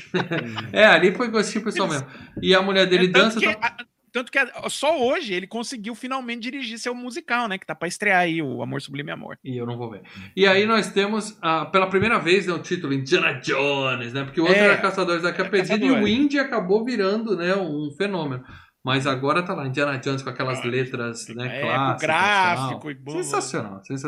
Estamos em Xangai, em 1935. Clube Obi-Wan, olha que nome interessante, cara. Clube Obi-Wan. Aliás, deixa eu só mostrar aqui, né? Opa. Ó, a Paradella mostrando os peitos ao vivo. Você que tá ouvindo no MP3, hein? Os peitos ao vivo, olha só. Aqui. Isso aí lá no parque. Obi-Wan Night Club. Show. E aí ele tá lá vendendo. Aliás, Obi-Wan, que é o nome, né? Do Obi-Wan Kenobi, né? A referência tá ali. Acho que todo mundo pegou essa. Até quem não curte Star Wars, tipo eu. E aí o Indy tá vendendo algo pra um chefão lá chinês e tal. E por acaso tentaram roubar dele na noite anterior, né? Ele fala assim, ó, poupei o seu ladrãozinho. Da puta. É o filho dele, né? O cara tá puto com ele e tal. Então, mas o Indy é contrabandista isso aí? Então... Vamos lá. Aquele papo de isso pertence a um museu. Eu acho que é mais no terceiro filme, né? Antes ele é mais no terceiro filme. Porque, ó, vamos lá. O primeiro filme, ele começa, ele tá lá no meio da selva amazônica, né? Na América do Sul. E ele vai pegar um ídolo que tá ali dos nativos lá, ele vai pegar pra levar para os Estados Unidos. Quer destrói dizer, todo o templo, né? Só pra sair com um pedaço de ouro no bolso. Arqueologia on drugs, né, cara? Ele era sustentado por uma universidade, né? Exato, mas é arqueologia. Na verdade, né? Ele é um daqueles professores que vive dando licença, pegando licença com o médico amigo. Pra, ó, eu tô 6 meses fora. 6 meses sem dar aula. Dá uma licença pra mim aí. Pega umas licenças, uns papéis aí. Professor pega fácil o estresse. Fica pegando licença pra viajar. E aí o que ele faz? Ele pega licenças remuneradas, tá? Não, sim, mas claro. Ele pega as peças preciosas e vendia para o museu lá. Isso. O museu para onde ele... O museu da universidade onde ele dava aula. Ele não fazia que nem a Lara Croft atirava em dinossauro, mas ele tava pouco se fudendo se ia quebrar as coisas. Ele tem uma, vamos dizer assim, uma moral cinza, vamos dizer assim, nesse sentido. Mas é o maior herói da história do cinema. Aí é contratado pelo exército americano para achar a arca antes dos nazistas, aí vira uma outra coisa, né? Agora, nesse, o que aconteceu? Ele recebeu um contrato de um cara ali. De um bandido. De um gangster ali chinês. Mas já sabia que era bandido. Mas ok. O preço dele era um diamante do tamanho daquela porra. Né? Exato. Vale aquilo, né? E aquele diamante pode ser um diamante, sei lá, pode ser um diamante raro. Outra relíquia. Coisa... outra relíquia. Isso, outra relíquia. Mas e aí... fala, eu vou pegar... Mas olha só, eu vou pegar as cinzas de um imperador e tal... Ao menos ainda as cinzas ficam na China, entendeu? Você não sabe se o japonês quer cheirar. Eu vou cheirar. E se o chinês guarda na coleção privada dele? Não, e se ele fala, vou cheirar isso porque eu quero ser o imperador. Não é problema do índio isso. Ele queria diamante, tá? E aí aparece a loira burra, né? E nesse filme é uma loira burra mesmo, tá? Estereótipo é pouco ali. E aí ela fica, né? Ai, um diamante, que lindo, que lindo. O papel, é um papel ingrato. Vamos combinar que é um papel ingrato. O papel é escrito... Ela reclamou. O papel é escrito pra ela ser irritante e pra ela ser uma alpinista social, uma revista. Sim. Porque a ideia é, vamos fazer um personagem completamente diferente do que é a Mary, pro filme não ser igual ao outro. Então, beleza. E aí ela chega bem a tempo do Indy pegar ela de refém... E eles continuam a negociação, né? Porque os caras iam atirar no índio. E assim, o papel eles fazem, ela é uma dama em perigo. Ela só fica se metendo em confusão. Ai, socorro, tal. Medo dos bichinhos. Faz parte. E aí ele troca, né, o diamante e tal. E eles comemoram. Ele comemora e bebe. Aí quando ele bebe, o China começa a rir. Ele fala, o que foi? Eu falo, não, devolve o diamante pra mim, por favor. Como é que é? Ah, aqui, eu tô aqui com o antídoto do veneno que você acabou de beber. Aí fudeu, né? Então, vamos lá. Se você quer pegar alguma coisa de alguém, Revolver. Você pode ou envenenar se a pessoa desmaiar e morrer, você pegar. Espera ela morrer. Ou você vai envenenar e ficar chantageando com o antídoto. Se você vai levar um veneno, você já tá achando que você vai matar. Você vai levar um antídoto... porque o cara tá desesperado. Envenenado, ele podia dar um tiro em você pra pegar o antídoto. É melhor, deixa o cara morrer. Não conta que envenenou. E outra coisa, só pra que você foi levar o antídoto? Deixa o cara morrer. Dá o veneno, conversa com o cara. É o inverso. Se você vai levar o antídoto. O cara pagou ali e falou: o cara ficou bêbado, vou levar ele lá pro carro. Não, levar ele pra fora. Não, é o inverso. Se você vai levar o antídoto, é porque você tá pensando em dar esse antídoto. Senão, por que ele levou essa porra, né? O cara é fã do índio. Por quê? Ele tá morrendo? Pra que vai chantagear? É vilão, tá, gente. É vilão. Vilão de vez pra você morrer e se desmaiar e deixar o coisa, eu vou... É que nem você fazer a nave especial e colocar o botão de explosão na nave. Autodestruição com o contador, que falando 10 minutos... Sensacional. Aí o que acontece? Ele tem um amigo, né, que tá lá, ele fala: o serviço aqui é bom, né? Que o amigo dele tá com o revólver e tal. Mas atiram no amigo dele, o cara morre, só faz uma ponta no filme, e aí começa a confusão, né? É espeto de picanha no peito, nego correndo pra tudo que é lado, né? Ele cata o espeto de picanha e joga no peito do outro filho do sensacional. Do cara, quer dizer, já mata dos filhos do nego ali, né, cara? Um abraço pro pessoal lá do Fogo de Chão de Los Angeles. Manda voucher. E aí, cara, com 2 minutos de filme, já temos a primeira confusão. O Indy tá morrendo, né? Eu quero. Não, a loira quer o diamante, e aí os caras derrubam o gelo em cima do diamante. Muito fica aquela confusão. Não, aí, pé pra lá, mão pra cá. Bexiga. Aí tiroteio, né, com metralhadora, a banda tocando, e cai o gongo, e vai. Começa a vir as dançarinas. Ele dá soco na cara da vendedora de cigarro. Ele bate um burro na mina, coitado. Cara, ele bate. Esse filme bate mulher, tapa na criança. 1935, tá liberado. Que isso? E aí, velho, a dançarina sai, ele tá no meio, ele começa a fazer assim, parece que tá dançando com ela. Tá? Bem legal. E aí, no final, ele solta um gongo, né? Sai correndo por trás do gongo, porque a mulher pegou o veneno, botou no peito, pula da janela. 2 minutos de filme, o cara tá voando da janela. Eu não vou falar estilo MC Gui, porque é sacanagem. Cai num todo lá embaixo, quica, pinga, tal, papapá, e cai vivo, né? Porque é indie, né? Cai vivo. E aí nós temos um japonesinho Chinês? 10, desculpa, eu vou fazer isso muito hoje, desculpa meu preconceito. Nós temos um chinesinho de 10 anos dirigindo o carro, né? Com a madeirinha de barulho. Mas é uma criança dirigindo o carro, pô! Ai, ele tem legal. E ele tem um salto que ele montou. Ele amarra, pra não poder... vai, pum! O carro acelera. E aí ele pega, né, o veneno dela é a loira burra, né, começa, né? Eu não sou esse tipo de mulher, tal. Ele pega o antídoto dela, bebe, cara, vem a frase e eles vão pro aeroporto. No time for love, Dr. Jones! Sem gracinha, vamos lá. E aí ele começa um tiroteio vindo do carro, a mulher deixa cair o revólver dele pra fora. Perseguição, ele mata o motorista. É importante essa história do revólver, porque a partir desse momento ele tá sem revólver o resto do filme. Sim. Ele não tem um revólver pra tirar ele de algumas enrascadas, porque em alguns momentos você olha ali e fala, pô, pega a arma e mete umas balas nesses lazarentos. Mas ele tá sem o revólver dele. Ele tem que se virar só com o chicote. Chibatada. E aí ele chega no aeroporto e fala, ah, escapei, chupa, Lautier. Aí quando ele fecha, tá nas viações, Lautier. Ele se fudeu, tá na avião do Dan Aykroyd. O Dan Aykroyd tá ali e põe eles, né, dentro do avião. E nesse aeroporto aí, falso aí que eles montaram, tá todo mundo que montou o filme. O Spielberg tá ali, o George Lucas tá ali, eles fizeram a cena, eles estão ali por trás, sendo turista que tá entrando ali no aeroporto. E aí eles estão num avião, cruzando a China, né? A única parte no filme que usa aquela do aviãozinho com a linha vermelha, né? Que é bem legal. Bom. E nem completa o primeiro trajeto, por quê? Os caras que estão no avião, de novo, pô, o cara dormiu, você pega e dá um tiro na cabeça do filho da puta. Mas não, é mais legal a gente jogar o combustível fora e pular do avião de paraquedas no meio da nada. E assim, fuder com toda a carga que eles estão levando, né? Que eles vão eu caí no meio da neve também, os pilotos, coitado. As galinhas morrem, velho. Ninguém pensou nas galinhas que estavam ali, velho. Galinhas, cara. Pobre galinhas. Assadas, cara. Mas é muito legal essa cena. Porque, primeiro, antes do índio dormir, ele já manda, né? Cala a boca, mulher! Para de reclamar! O índio é foda. Aí os caras pulam, a loira acorda, né? Como quem não quer nada, toma aquele susto, chama o índio e tal. Não tem paraquedas, o que ele faz? Pega um bote inflável, né? Todo mundo se agarra, pula junto e abre, né? E aí o bote... Cara, essa cena, o Paradella pode falar o que quiser dos efeitos visuais. Mas você vendo o bote caindo é muito legal. Não, o bote caindo é muito legal. Ele enchendo, eu não sei o que eles fizeram, botaram um bote ligando, enchendo e uns pesos lá, não sei o que, mas fica muito legal o bote caindo. Ficou bem legal. E ele cai de uma altura mesmo e cai no bagulho ali, sei lá. Isso, e eu digo, assim, agora, sem falar do efeito em si, mas da história em si, aí o pessoal vem e reclama quando ele sobrevive a uma bomba nuclear dentro de uma geladeira. Mas vamos ser bem sinceros, depois que você vê essa cena desse bote...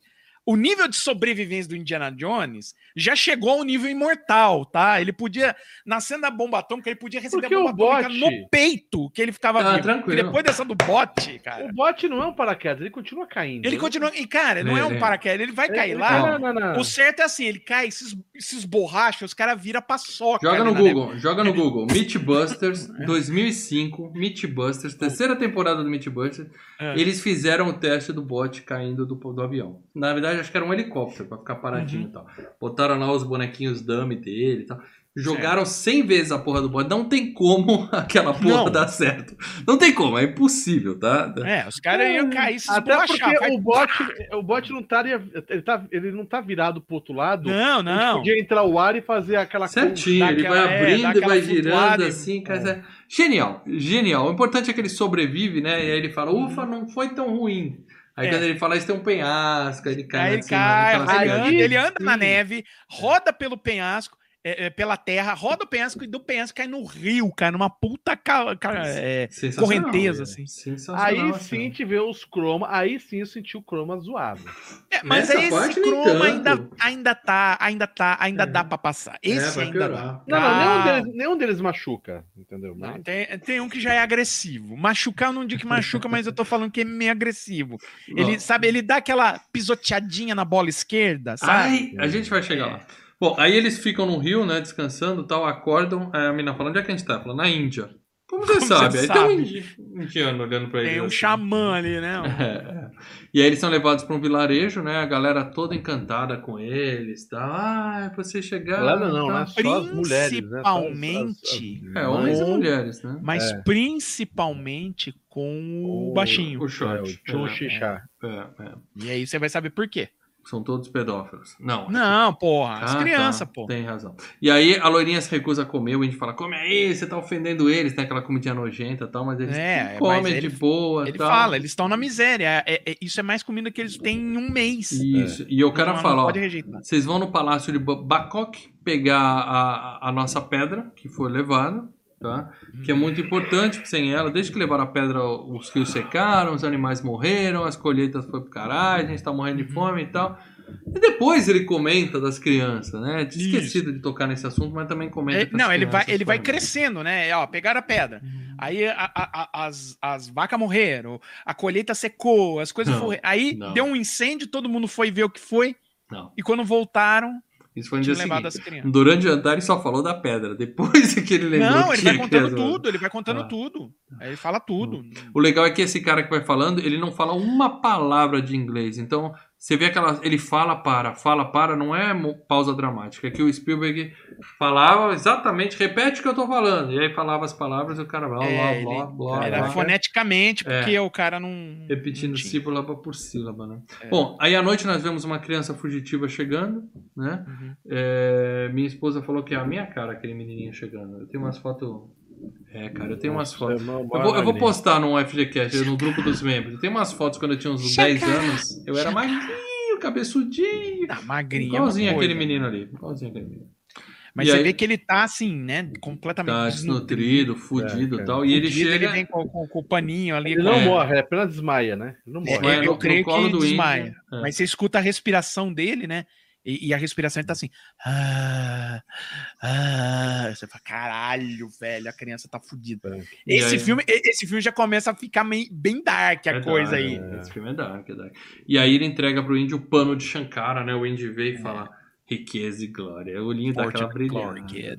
Fortune and glory. E aí eles ganham elefantes. Opa, gente chega no superchat aqui do Léo. Obrigado, Léo, pelo superchat. Leonardo Barbosa Martins.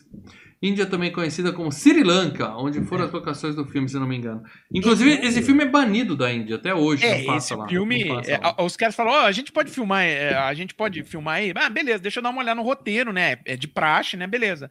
Os caras, vocês estão malucos? Você tá louco? É um insulto ainda, realmente, né? Se você for ver. Você tá de brincadeira? Assim, vamos lá. 90% dos filmes que vão falar dos mistérios do Oriente vai ter aquele... aquela insensibilidade racial, vamos dizer assim, né? Mas essa porra era quase um episódio dos Simpsons, né? De tão ofensivo. Lembra quando os Simpsons vieram zoar o Brasil na história? Sensacional. Ficar puto. Zoaram com o Brasil, velho. Sensacional. É a visão do branco americano do Oriente misterioso. Mas, e o primeiro roteiro desse filme tinha uma perseguição de moto em cima da muralha da China. Puta merda. E aí a China falou, nem fudendo que vocês vão fazer isso. É um monumento também meio que sagrado pros caras. E aí, o Didi pode sentar no ombro do Cristo e tá tudo bem, né? Mas Tomb Raider já andou de moto no muralho. Cara, lembra quando o Ozzy foi lá e mijou no Álamo, cara? O Ozzy os caras queriam prender ele, né? Então é foda. Então é o seguinte, mas voltando ao papo do Sri Lanka, então assim, a Índia falou, não, nem fudendo, o Sri Lanka virou, para todos os efeitos, a locação da China. E mais... essas locações no Sri Lanka são as mesmas locações que foram utilizadas para filmar a ponte do Rio Kwai, do David Lean, que o Spielberg é um puta fã. Ele ainda virou e falou, eu quero filmar ali onde filmaram a ponte do Rio Kwai. Realmente, eles andam ali na hora que eles passam no riozinho e tal, é ali mesmo. Muito bem, e aí eles ganham elefantes e vão até o castelo. A mina dando showzinho, né? Joga perfuminho no elefante e tal, né?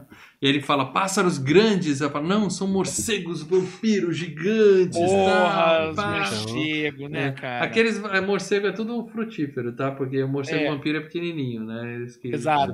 Eles pegam sanguinho direto. É tipo um pernilongo. As vacas não conseguem. Mas é um Oriente misterioso. Mas é divertido falar que são morcegos. Sim, Giant Vampire Bats. Você olha e aí você vê que realmente são morcegos, que não são pássaros. Aí o elefante... A menina fica enchendo o saco do elefante, o elefante joga lá na água E aí eu tive o efeito King Kong, cara. Ontem vendo o filme, efeito King Kong comigo. Que eu já comentei aqui, aliás, King Kong tem sempre podcast. Lá vem. Que eu assisti King Kong 200 vezes na minha vida, o de 76. Aquele do Jeff Bridges. É, o de 76. Assisti várias vezes aquele filme. E a Jessica Lange tava lá, seminua na mão. E eu sempre só olhava o macaco. Depois que eu vi de adulto, eu fiquei encantado.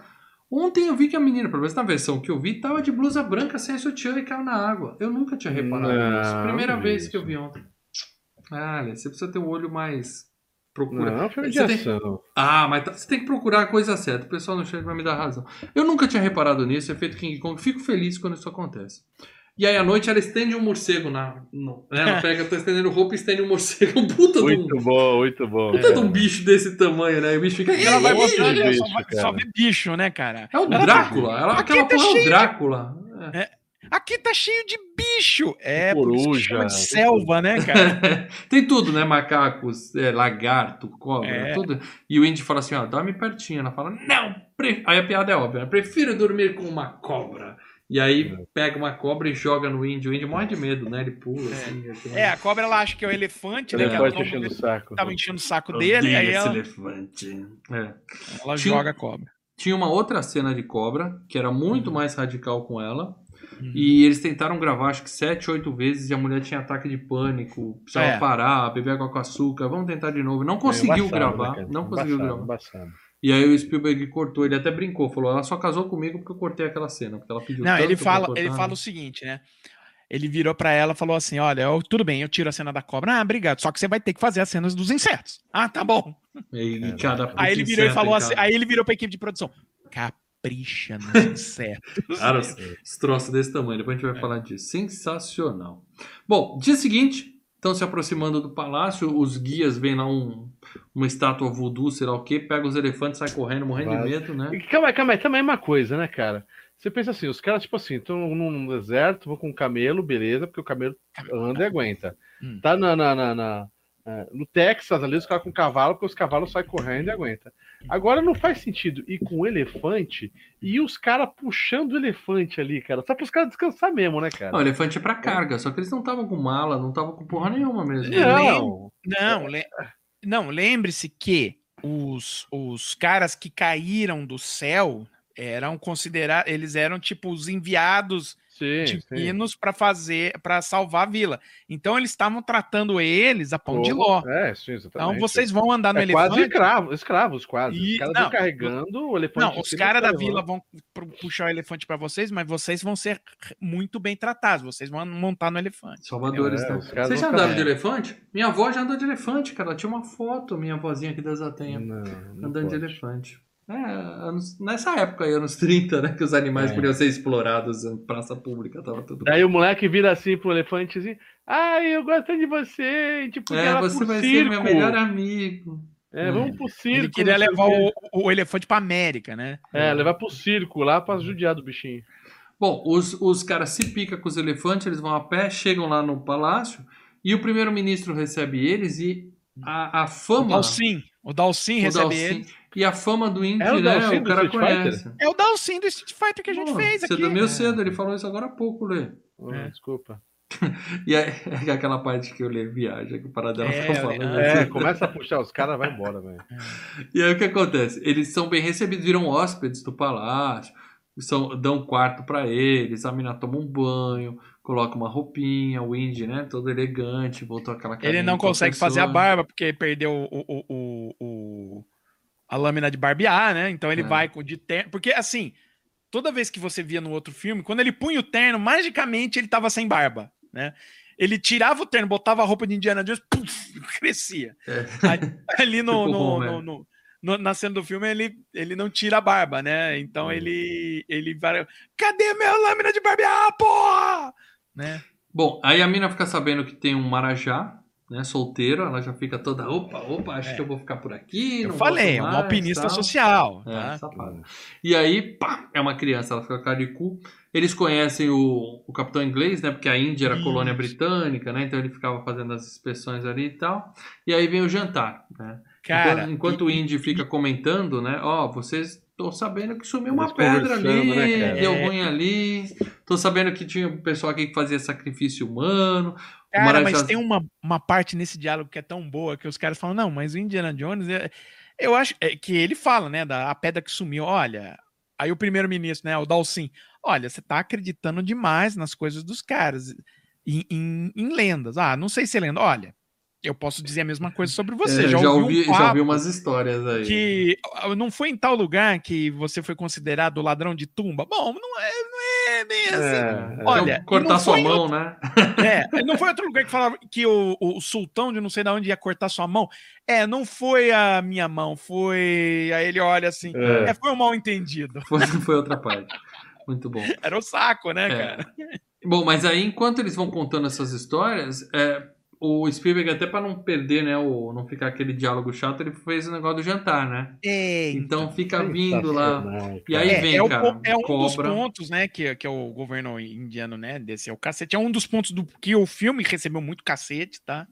Que é o jantar. É uma piada, obviamente, é uma piada. Mas a ideia, de acordo com o Spielberg, acho que foi isso que ele falou para convencer os caras a fazer a cena, né, dos caras indianos a topar fazer a cena, e falou, não, a gente sabe que os indianos não comem isso. Isso daí, na verdade, é um plano dos caras para afugentar o pessoal do palácio. Eu vejo, se fosse mesmo... viu os outros animados, se fosse mesmo, você teria umas cenas mostrando isso, entendeu? Porque os caras cortam a cobra, sai um monte de cobrinha de dentro. Eu não sei como eles fazem aquele prato, mas não é assim. Cobra é ovíparo, inclusive, né? Então os caras têm que pegar uma cobra, enfiar um monte de cobrinha dentro, costurar a cobra e pôr no forno. Isso. Sei lá como eles fazem essa porra. Mas é sensacional, o cara botando as cobras na boca. O cara comendo os bagulho ali, cara. Aí vem o besouro, o cara... Aquela chupada gostosa. Como se fosse aquela... Como que é aquelas colchas lá que o pessoal é... Ostra, né? O FGCast é um programa que a gente sabe que nós estamos aqui numa máquina do tempo. Então você que está ouvindo isso no futuro, provavelmente já come insetos naturalmente, tá? Mas aqui em 2021, segundo ano do grande lockdown, a gente não comia insetos ainda, tá? Porque a tendência mundial é comer inseto, tá? Caso vocês não saibam, é a tendência. Mas casquinha de siri vai, não é legal. O camarãozinho nada mais é que era o que estava sendo servido, né? O besouro que o cara comia. Besouro suco. Era basicamente purê de batata. Delícia, os caras fizeram, delícia. Casquinha de siri. E daí ela fala assim... Tem alguma coisa mais light? Uma sopinha? Sopinha, caldo quinora aí. Traz aí pra mim. E aí, quando ela mexe, sobe os olhinhos, cara. Sobe o olho. Que aquilo é olho humano, né? Tá. É o que? Olho de boi? Seria? Não, ou é olho de macaco ou é olho humano. Olho de boi não é daquele jeito, cara. Ali eles devem ter montado... Fizeram os olhos, né? Protético, né? Sim. Não, sim. Não, falaram que deu um maior trabalho aquela cena, porque os olhinhos sobem todos certinho, assim, e tal. Vieram gravar sei lá quantas vezes. Mas, porra, eles estavam insinuando ali que era olho de gente, né? Olho de gente. Pelo amor de Deus, né? Que é comida. Mas beleza. Isso porque o menino, o Marajazinho, tinha falado, aqui não tem sacrifício humano, não. E aí serve olho de gente pra convidada do lado. Pra convidada do lado. E aí... Ela me dá o seu boné, por que eu vou vomitar nele? Ele já tava dando, ele puxa de volta, né? Muito bom, ele puxa de volta. E aí serve a sobremesa. Sobremesa. Cérebro de macaco, que vem na cabecinha do macaco, né? Isso, cara? Um potinho legal, né? Cérebro de macaco. Vai citar Faces da Morte, né? Que eles fizeram isso no filme, deu morte na rua, na época. Na verdade, salada de fruta, né, cara? Tava ali. Que nojo. Bom... Aí o Indy já não é mais bem-vindo. Né? Aí ela desmaia. Piadinha. Ele comentou da pedra, então agora ele já não é mais convidado do palácio. Né? Então, depois do jantar, eles vão pro quarto, cada um pro seu quarto. O Indy leva umas frutas pra mina, né? E já ganhou, já dá uns pega na mina e tal. Só que ele é babaca. Né? Querendo ou não, ele é babaca. Que a mina fala assim, você é sua maior aventura, vem cá. Aí ele fala, não sei não, de manhã eu te digo se foi bom. De manhã eu te conto se valeu a pena. Charminho. Aí eles brigam, né? Manda ele pro inferno e tal, vai cada um pro seu quarto e fica naquele joguinho, né? Ele fala, em 5 minutos você vai estar aqui. Não, pronto, né? Fica naquela, cada um no seu quarto, só que enquanto isso tentam matar o Indy, né? E aí o cara chega pra enforcar ele, briga com o cara e tal, e o cara... E ela gritando lá na porta. Isso. Ela brava. Ele... Aliás, essa cena de luta deu ruim, né, cara? Você tá ligado? Sim. Que nessa cena ele foi dar uma virada ali. e ele fudeu as costas dele com uma hérnia. Pensa, Lê, 85, imagina como ele tá em 2022 fazendo... Ele travou. E aí ele tentou ainda ir pro... Dói isso, Lê? Fala aí, dói? Quiroprata? Não, ele tentou ir pro sacrifício. Cirurgia. Calma, eles botaram uma cama no set, então ele ficava no set imobilizado e falava, e tentava fazer a cena, mas não aguentava de dor, ele tava...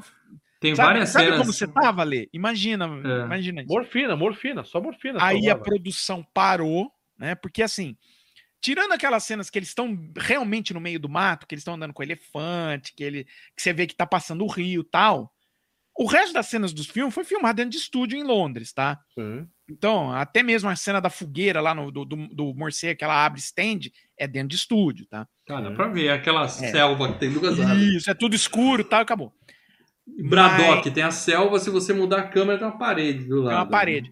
Aí o que acontece? Bom, vamos fazer a cena da dança, que seria a última cena a ser filmada, e dispensa o Harrison Ford para ele fazer. Tem várias cenas que ele aparece de costas só. Que ele tá na jaula, o menino abraça ele só de costas. Porque é só de costas. Tudo assim, dublezinho, enquanto o cara tava sendo operado lá. Inclusive, ele fez uma operação... Ele foi operado? Ele fez uma operação controversa chamada... Que ele utilizou semente de mamão, uma porra assim. Nossa. Caramba, operado do quê? Nas pontas da coluna. Isso, né? Nas costas. Infiltração. Sabe quando o jogador tá com o joelho fudido na véspera do jogo? Os caras enfiam alguma coisa e vão... Ele fez uma operação e tal... Precisou se recuperar, tal, e enfim, mas voltou. Seria maldita. Mas no filme que foi gravado em outra hora, ele volta pro quarto dela, né? E aí ela fica, né? Eu tô aqui, ele procurando, né? Pra ver se tem alguém embaixo da cama. E ela, eu tô aqui. Aí ele pega nos peitos da estátua, porque ele sente um ventinho e fala, opa, passagem secreta. Aí ele aperta os peitos da estátua e ela fala, tá aqui, porra! Peito errado. E aí ele acha uma passagem secreta, né? Uhum. E aí temos aquela papo, né? Não mexe em nada. Aí tem a armadilha clássica do susto, né? Com as caveirinhas. É bem Indiana Jones isso, né? Bem Indiana Jones, mas naquela época era original. Né? Muito bom. Não tô falando bem Indiana Jones, é um puto elogio, tá? E aí fica preso ele e o Short numa sala e o teto baixando e eles têm que gritar pra mina ir lá ajudar eles, né? E aí ela entra. O que eu tô pisando? Besouros, tá vendo aqui? O chão tá se mexendo. A lacraia passa.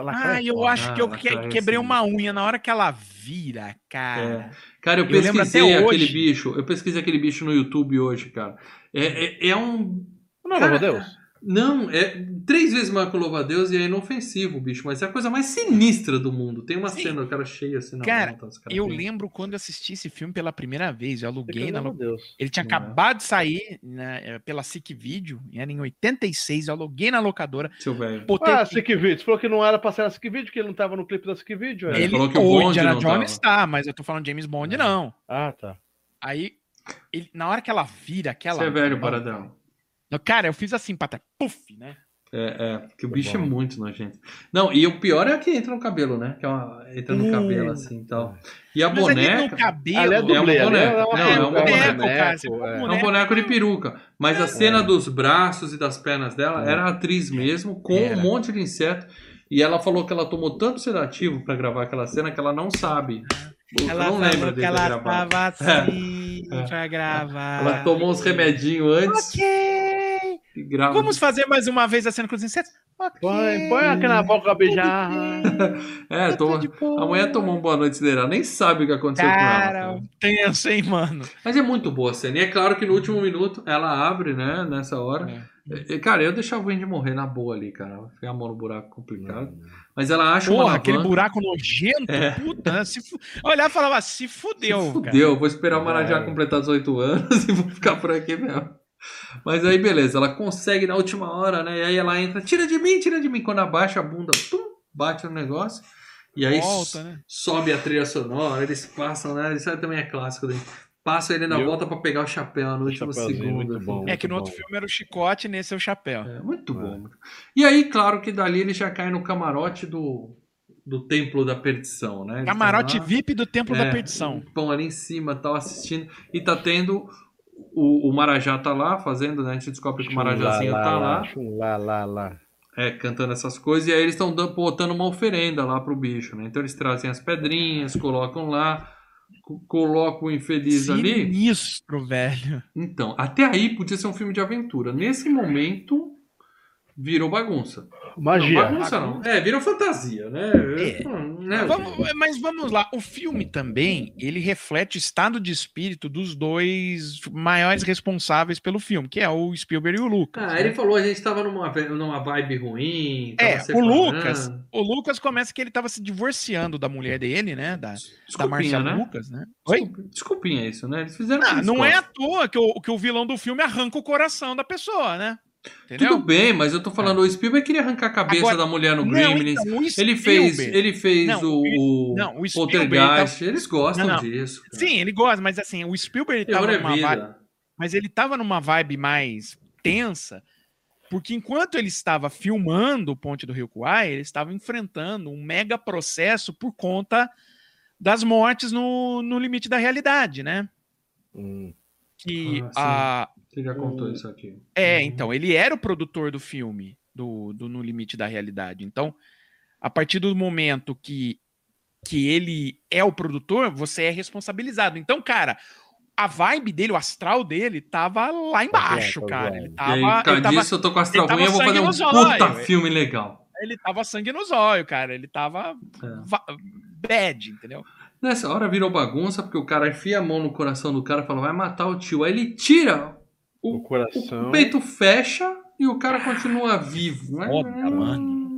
Não, aí, porque aí a gente tá lidando com o sobrenatural, né? É, virou o sobrenatural de Almeida. Todos as relíquias que o Indiana Jones vai nos filmes dele tem o pé no sobrenatural. Então, a partir dali... São os alienígenas. Alienígenas, nesse aí não tem. Não, mas é o grau, a própria arca, né? Então você tem isso.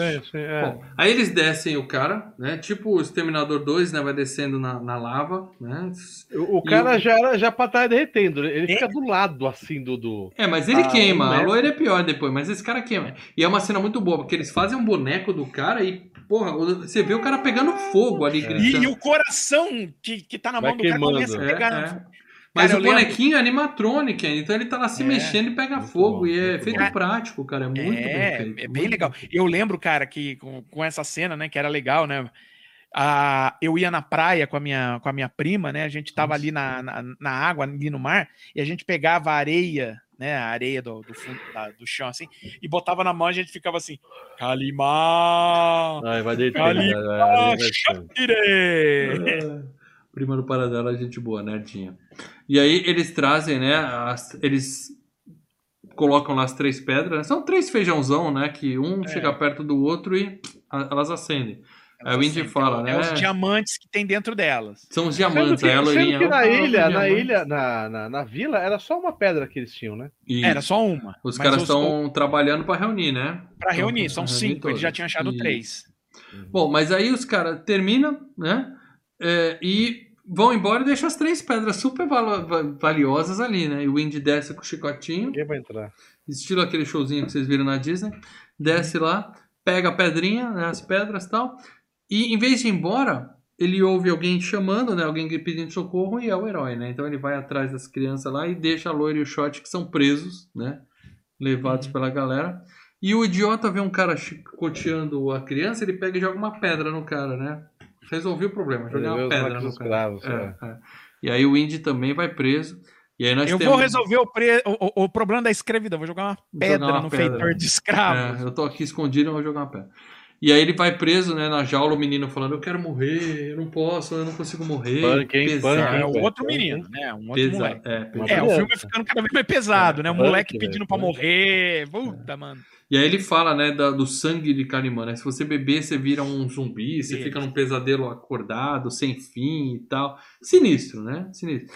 E aí o cara conta o plano, né? Que tem um momento de contar o plano, né? Então ele conta que eles vão usar as crianças, podiam pegar os adultos, mas pegaram as crianças para cavucar lá, porque eles estão mais resistência, os adultos ali tá tudo fudido, sem fome.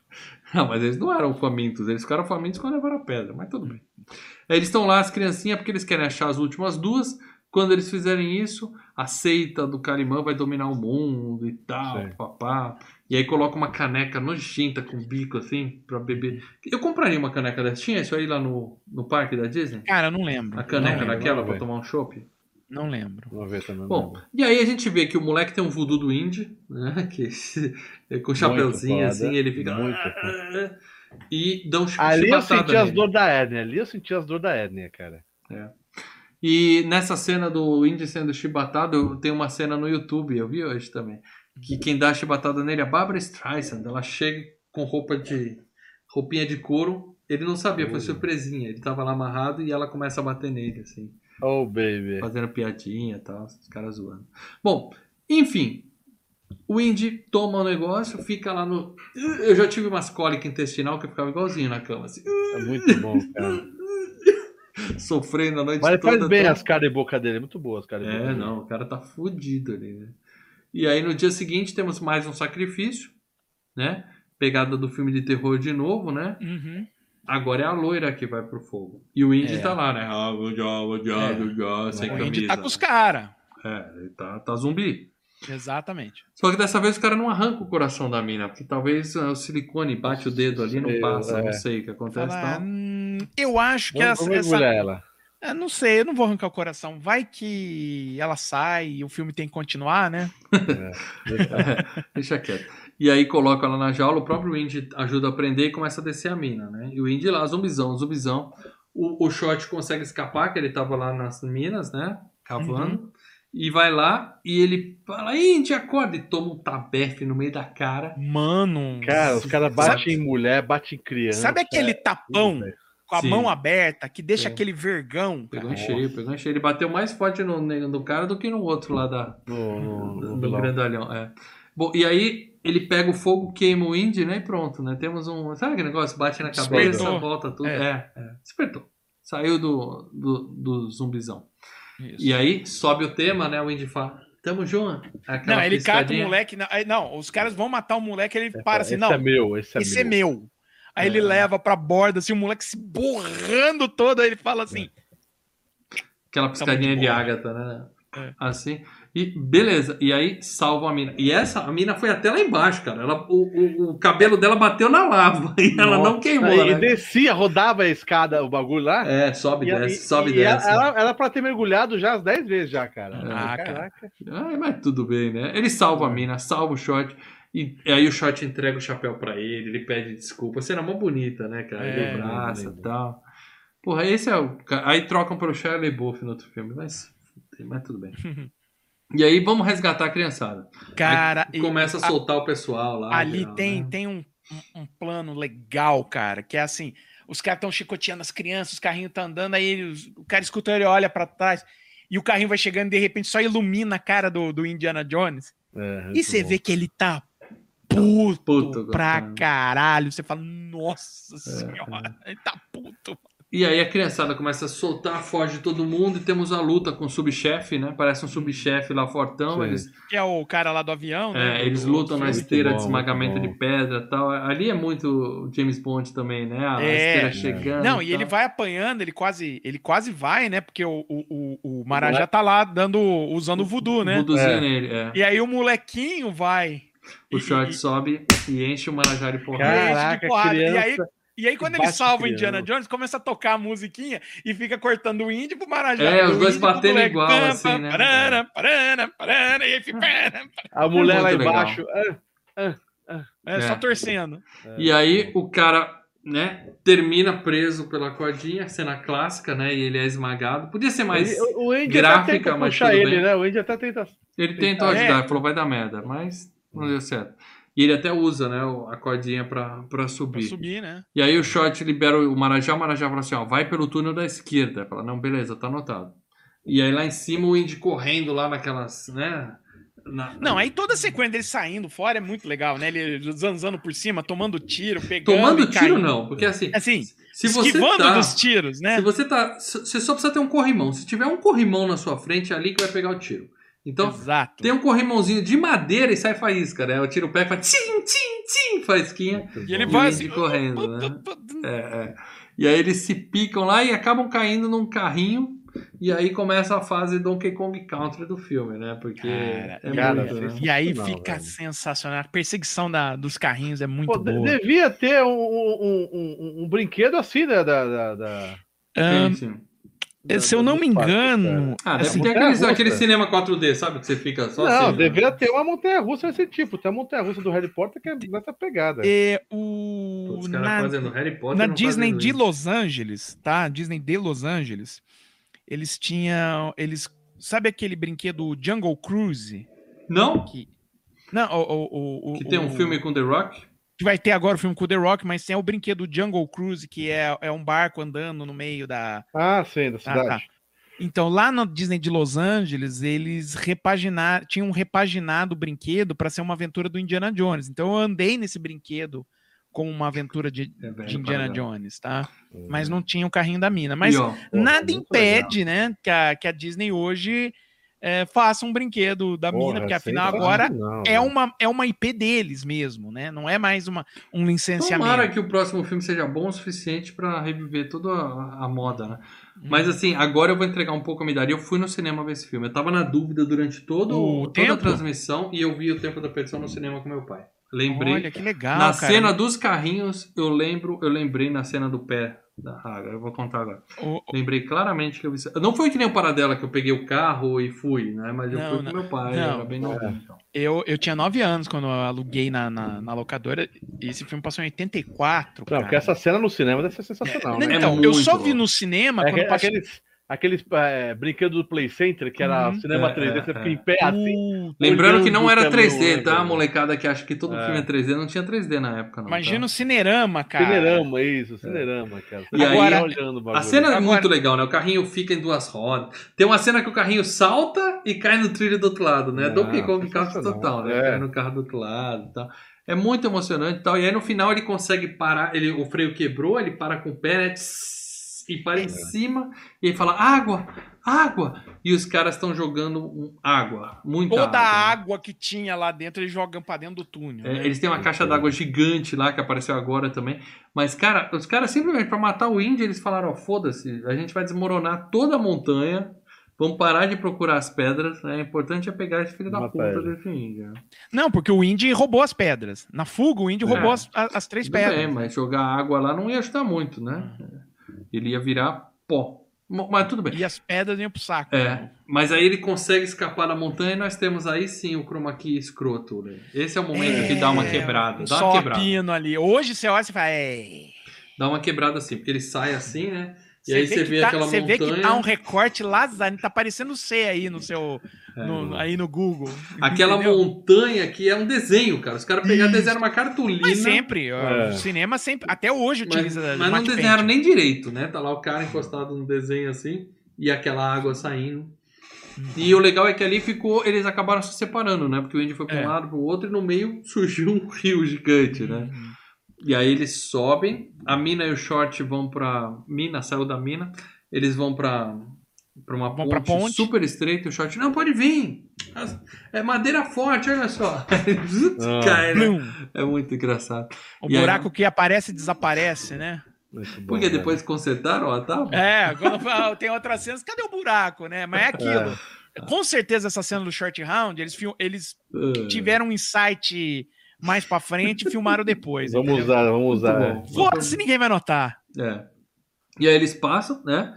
Só que o bandido pega eles dois do outro lado e o Indy chega e fica cercado, né? Então eles acabam cercados no meio da ponte. O Indy tá fugindo, quando ele tá ainda fugindo, ele encontra 2 caras com espada, fazendo que nem o cara do primeiro filme, lembra? Sim. Aí ele olha, ele começa a rir e abre, e vai, vou pegar minha arma e vou fazer que nem no primeiro filme. Aí ele olha e... Toca até a musiquinha, né? Ele fala, aí ele olha, caralho, eu tô sem a arma. E aí ele tem que enfrentar os caras, né? Tentar pegar a espada, tá? É bem legal essa cena. E tem outra piadinha, que ele vem correndo, olha pra câmera, fala, fudeu, e sai correndo, aí vem um monte de cara atrás dele. Tá? Muito bom. Tá. Mas ele acaba no meio da ponte, lá cercado, e aí ele pega e fala assim, ó, vou jogar as pedras se você não me deixar passar. Aí o cara fala, joga a pedra, a gente acha elas, agora você nunca mais vai ser encontrado.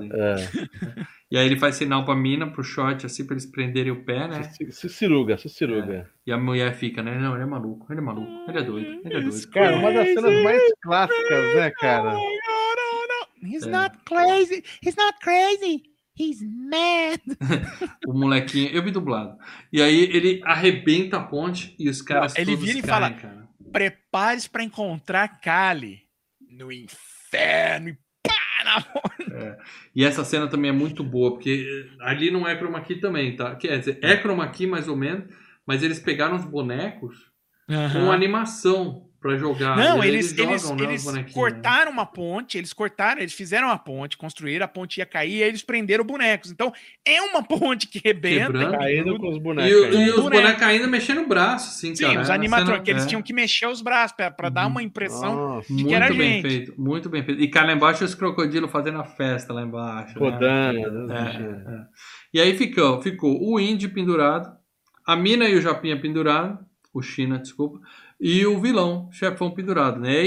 E uns outros vilão que ele vai pegando e jogando. Ele vai jogando só que só serve pra aparar, né, os outros, né? Os caras vão caindo lá embaixo, no final fica o índio e o cara lutando lá embaixo, e a mina e o short conseguem subir, e o cara rasga a bolsa, as pedras acendem, né, porque elas estão próximas uma da outra. Não é que rasga a bolsa, elas começam a queimar por dentro da bolsa. Porque o cara falou as palavras mágicas? O índio estava recitando o encantamento de Shiva. Ele acendeu as pedras, então. Isso, porque assim, o cara tenta tirar o coração do índio, né? Eles viram e falam, protege o coração, protege o coração. Aí ele consegue dar um soco na cara do cara e tal.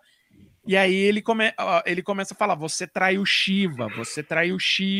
E aí ele começa a falar uns encantamentos lá indianos, as pedras começam a acender. Sim. E pegar fogo, e aí elas começam a cair da sacola. Sensacional. E aí é certinho o suficiente para o cara queimar a mão, cair, e o Indy pegar a única pedra que ele precisava pegar. As outras duas caíram, né? Um de três ali, mas ele pegou a pedra. E aí aquela cena tensa, né? As duas lá em cima, cadê o Indy? Cadê o Indy? E aí você vê o herói chegando assim... E pondo a pedra. Coloca a pedra naquele sorrisão na cara. Tal. Muito bom. Não, e enquanto... E assim, ele ainda tava tentando subir e tal. E os caras do outro lado que ficaram estavam jogando flechada neles, né? Chega um monte de vilão aí, e erra todas as flechas, né? Só que aí desenha em volta do índio assim, mas nenhuma pega nele, né? Só que aí chega o exército inglês, né? Que começa a meter bala nos caras. Aí, que é outro ponto que os caras na Índia ficaram putos, né? Que, né, heróis do filme, os colonizadores que vêm dar tiro indiano, né? Puta merda, hein, cara? Mas aí o Indy tá feliz, ele devolve a pedra. As crianças que pegaram o caminho errado só chegam depois dele lá Porra, os moleques fugiram da mina tem 2 horas, né? Mas ficaram esperando, né? Ficaram esperando. Pra comer um pouco, né, cara? Eles estavam fodidos, tava tudo... Ficaram batendo. A mãe tá chorando lá na ilha, mas a gente espera um pouquinho pra ir todo mundo junto. Tá. Mas você vê que quando eles chegam na vila, a vila já tá diferente, a vila tá mais colorida, sim, tem mais... o cara nem lembrava que tinha criança, ele fala, cadê a pedra? Aí as crianças chegam correndo, as mulheres fazem aquela festa e tal, cena bonita, né? Legal. E aí a mina fala, você é doido, nunca mais eu quero me meter com você. Aí o cara pega a mina na chicotada. Caraca, mano. Caraca, velho. Laçou a moça. Pior que isso, só das cavernas puxar pelo cabelo, né, velho? Cara, é o Zé Wilker, né? Vai se lavar que eu vou te usar. 1935, meus amigos. E ela gosta, ele dá um beijo, ela fica toda feliz. Tá? Não, vai dar um beijo e toma um banho de água fria, que é o elefante. O elefante short, né? Agora o Indy tem uma família, cara. Ele tem uma loira, tem um filhinho. E aí no outro filme, ó. Não, e esse é o filme, é uma prequel. O filme anterior fala, bom, depois desse filme eu dei um pé na bunda desses dois aí. Um ano depois. Você vai me levar pra América, Dr. Jones? Vou sim, ó. Tá. Espera ali que eu vou ali e já volto. Deixou o moleque lá. Cara, 1 ano depois, o filme é 35. Vou comprar a lâmina de barbear que você esqueceu, tá? Daí eu já volto. Ups, tá. No outro Indy já tá com a história lá com a morena bêbada lá, já esqueceu do short round, já esqueceu da loira. Ele esqueceu até que ele enfrentou coisa sobrenatural, porque se lembra no Caçadores, tem uma hora que o cara do museu fala pra ele, a arca não é nada como as coisas que você já enfrentou, ela tem algo sobrenatural. Aí o Indy... para de falar em superstição, essas lorotas, essas coisas assim. Eu tô bem preparado em jogar arma. Cara, ele até esqueceu que ele enfrentou esse trem, cara. Fazer o quê, né? Mas é um filmaço. Isso não dá pra negar, né? Body count do filme, 43 mortos, o Indy matou 20. Só ele. É mais que qualquer Jason em qualquer filme de Sexta-feira 13, entendeu? É um filme de terror, meus amigos. É um filme de fantasia com horror, tá? Ainda assim, o Spielberg cravou PG-13, né, Paradella? É, então, esse filme, quando esse filme foi lançado, esse filme ganhou um Rated R. Esse e o Gremlins. Só que... saindo. É, só que aí e o peitinho da loira. É, e o Spielberg falou, cacete, esse filme, se for um Rated R, e o Gremlins também, eu tô fudido, porque esses filmes eles foram pensados pra um público adolescente. Entendeu? Sim, sim. Se esse filme for Rated R, eu tô ferrado. Ferrou. Então ele tentou conversar com o pessoal da que faz a classificação. Tentou conversar, indicativa. Não. Ele usou o poder de influência dele, né, cara? Ah, sim, né? Pô, eu sou o diretor de T. Cara, e era assim antigamente. Era PG e aí já ia pro Rated R.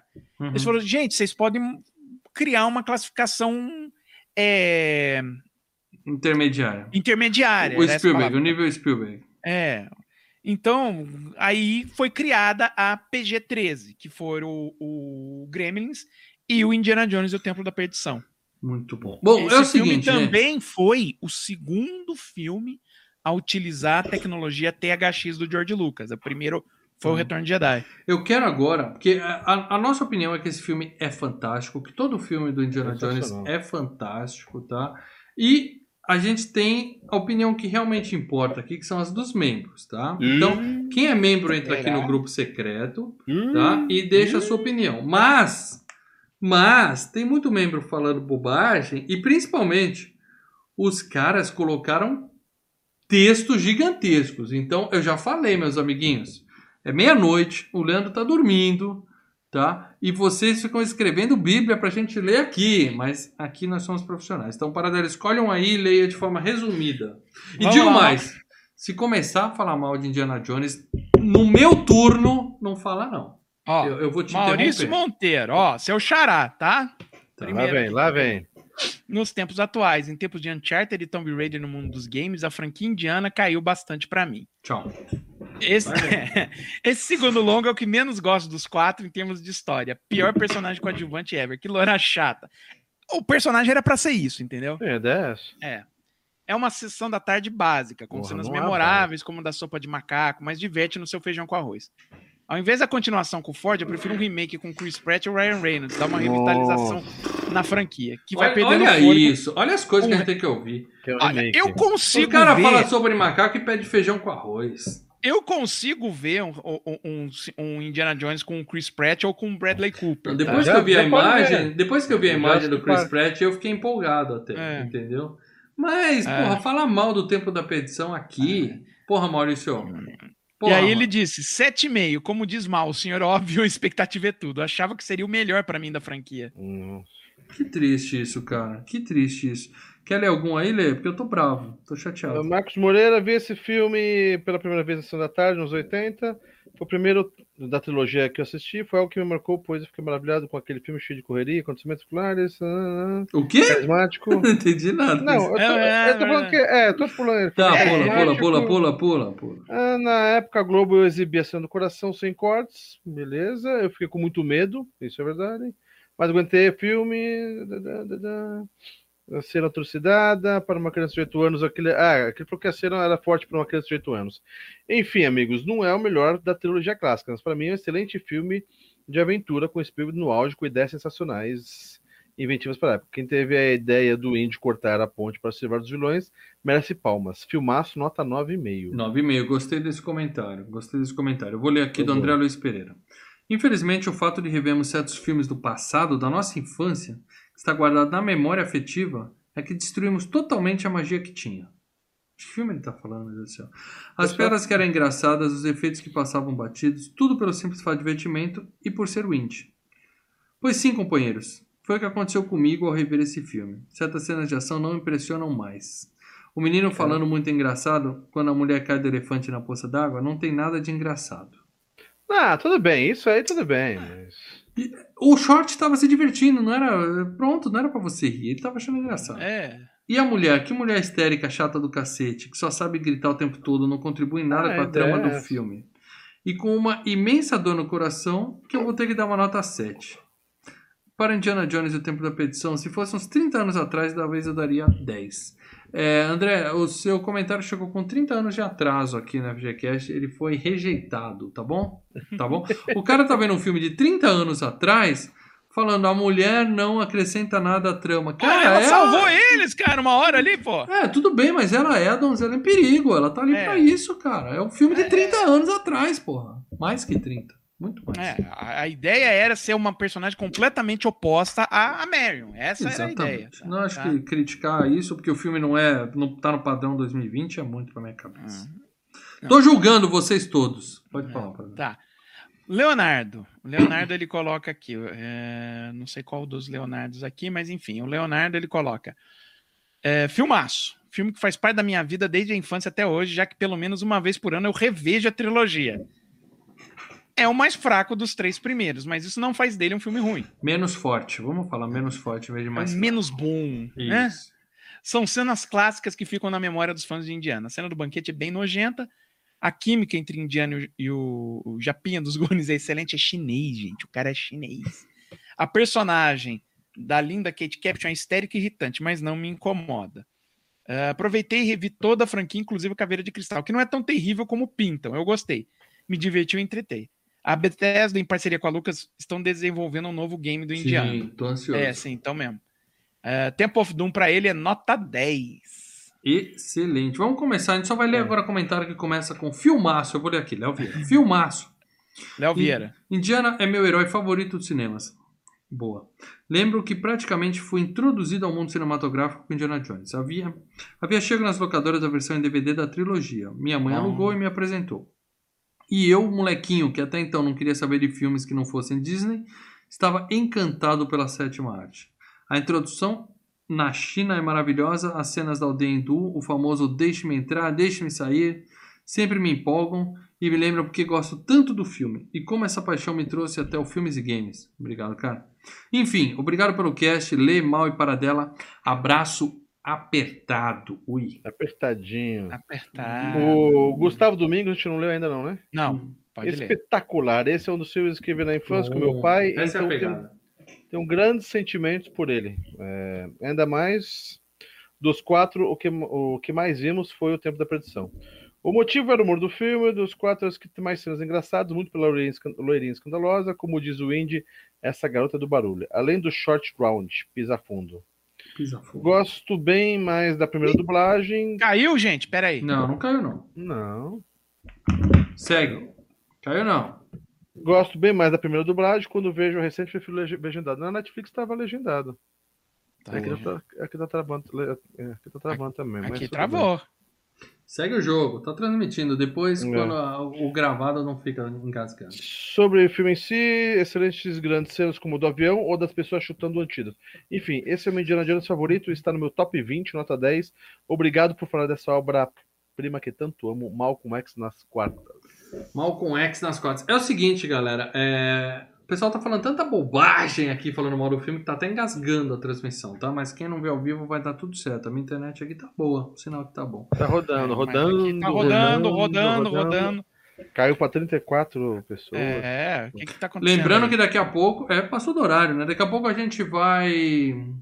revelar o tema do próximo FGCast. Então seria legal se estivesse ao vivo, né? Com pessoas aqui no chat, né?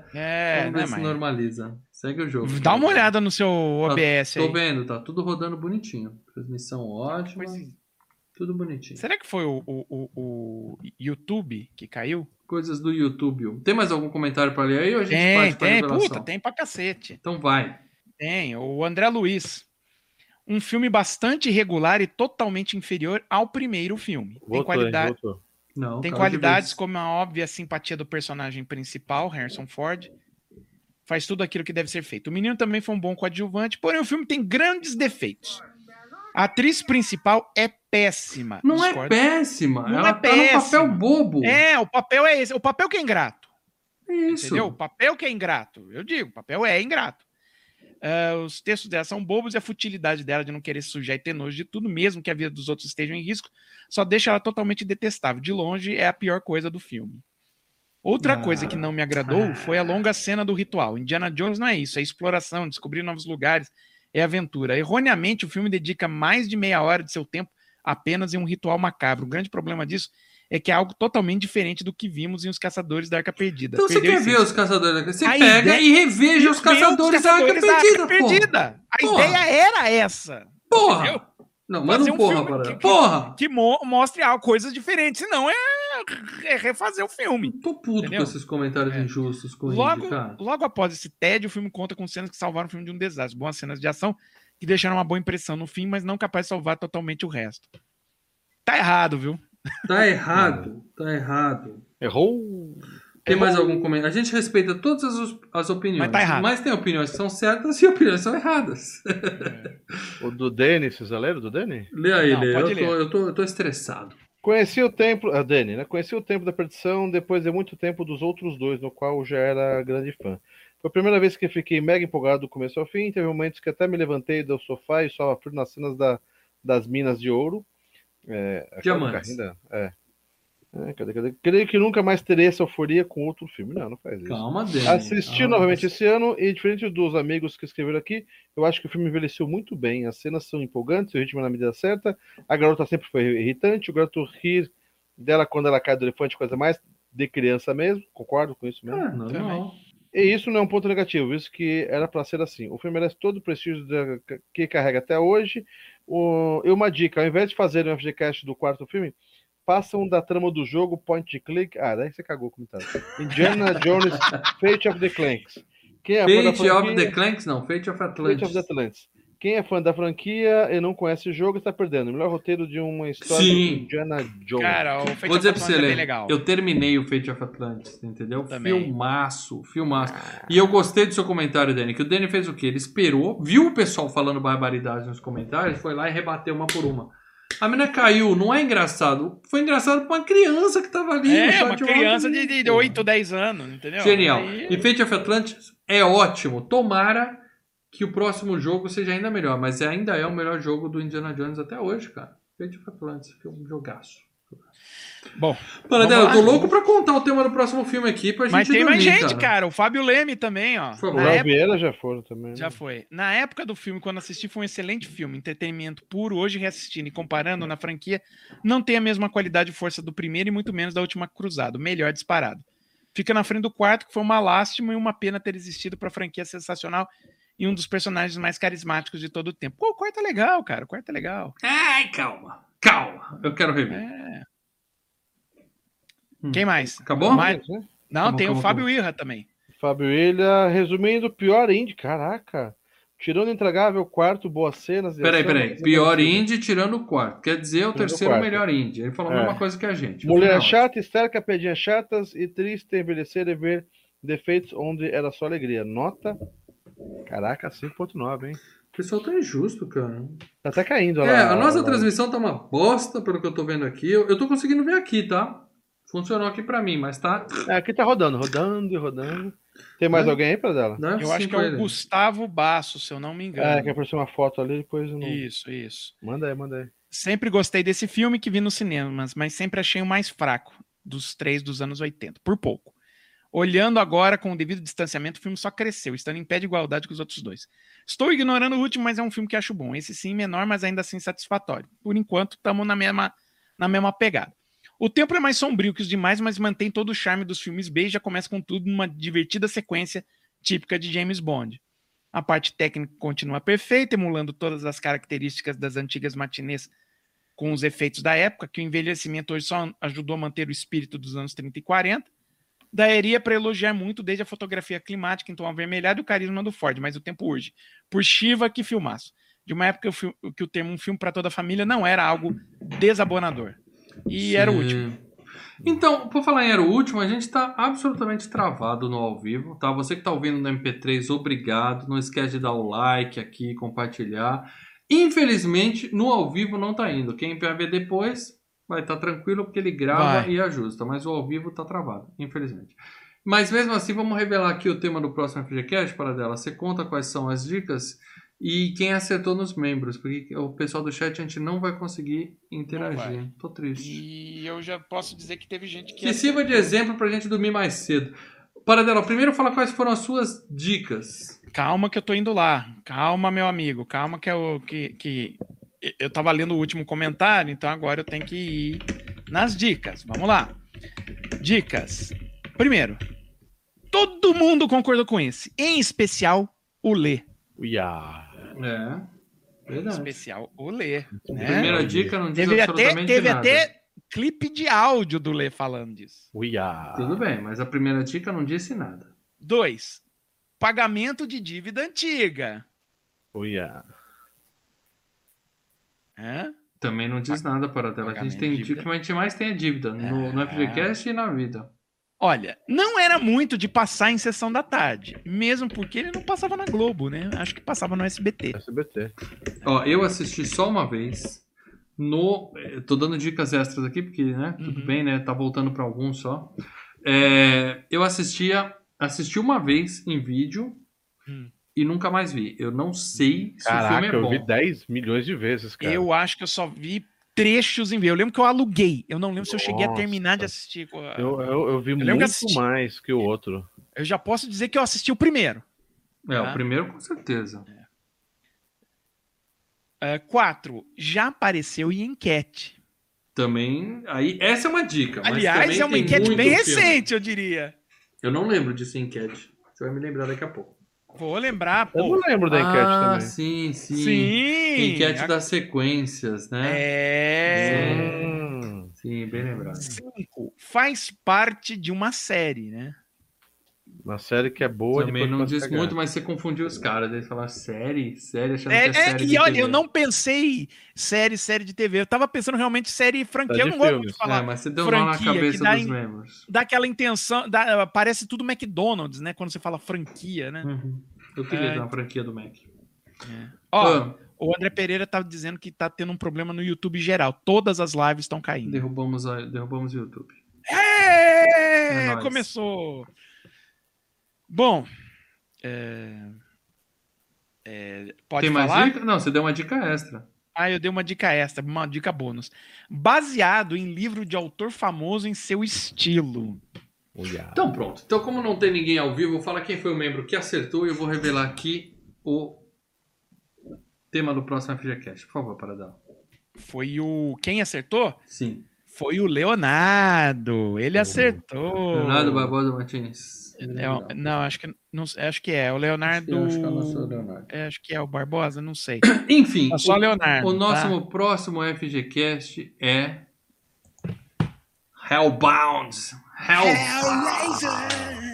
Hellraiser 2. Tá? É um filme com 3 títulos, é isso? Hellraiser 2, Hellbound, Renascido do Inferno, A Vingança, sei lá, A Missão. Mas, é filme de terror raiz... Tá? Que fez um pouco daquilo que a gente falou agora há pouco. Você pega a sequência, faz a mesma coisa do primeiro e dá uma apertada, bota mais molho. Né? É bom. Comer molho de tomate, né? Nesse caso. Assisti apenas uma vez, tá? Há muito tempo atrás. Eu lembro de uma ou outra cena aleatória. O primeiro eu assisti várias vezes e teve a FGCast recentemente. Então o primeiro tá bem fresco na minha cabeça. Eu acho que eu vi mais o 2 do que o primeiro. Lê, você põe a mão no fogo que o 2 é bom? Você tá falando aqui antes pra galera. Lê que é bom. É melhor que o primeiro, velho. É melhor que o primeiro, cara. Caralho, Lê, olha o que você tá falando. Velho. É bom, cara. Tão bom quanto o primeiro, cara. Muito bom, velho. É o Hellraiser 2. Beleza. Você encontra pra assistir na Prime, tá? Tem na Prime? Então, ótimo. Tem na Prime. Fica a dica. Então, membros, a gente conversa com a galera lá no grupo secreto dos membros, mas o Léo tá ao vivo e falou que foi ele mesmo que acertou, tá? Quem tá conseguindo assistir a gente, vamos descobrir o que a galera acha desse filme, mas o que eu acho, eu não consigo falar. O Lê tá dizendo que é bom. Então, na próxima terça-feira, 21h30, estaremos aqui ao vivo ou não, depende do YouTube, né? Depende do YouTube. Para falar tudo e mais um pouco de Hellraiser 2, Hellbound. Eu não sei se 2, Renascido das Trevas, tá lá no Prime. Eu não sei se é continuação direta do primeiro filme, eu não sei se é outra família que pegou a caixinha. A gente vai contar isso para vocês na próxima terça-feira. Tá? O Lê tá botando a mão no fogo, então eu confio. Vai bonito. Se fosse o Paradella falando, pra mim não diria muita coisa, mas o Lê falando, eu acredito. Beleza? Vai bonito. Então é isso, gente. Assistam e é terror. Terror de verdade. Não é esse papinho de slasherzinho meia boca pra dar risada, pra ver a galera morrer, não. Isso aqui Hellraiser 2 disponível na Prime Video. Flash Carnes. É isso. Vamos ver o que acontece. Beleza, gente? Eu vou derrubar a gente, não que a gente já não tenha caído, mas eu vou derrubar a gente, beleza? Um beijo pro YouTube. Um abraço a todo mundo, YouTube não sacaneou no final, mas próxima terça estamos aqui de novo, provavelmente na quinta tem locadora, e o Paradella faz o programa dele domingo, e o Lê tem uma locadora, uma videoteca mofada em edição. Mofada. Qualquer dia aparece aí também. Então assina, se inscreve, e você que está vendo no MP3, eu não preciso olhar para a câmera para falar isso, não esquece de deixar a sua avaliação da FGCast, que ajuda a gente a ser espalhado. Beleza? Beleza. Fomos, gente. Abraço!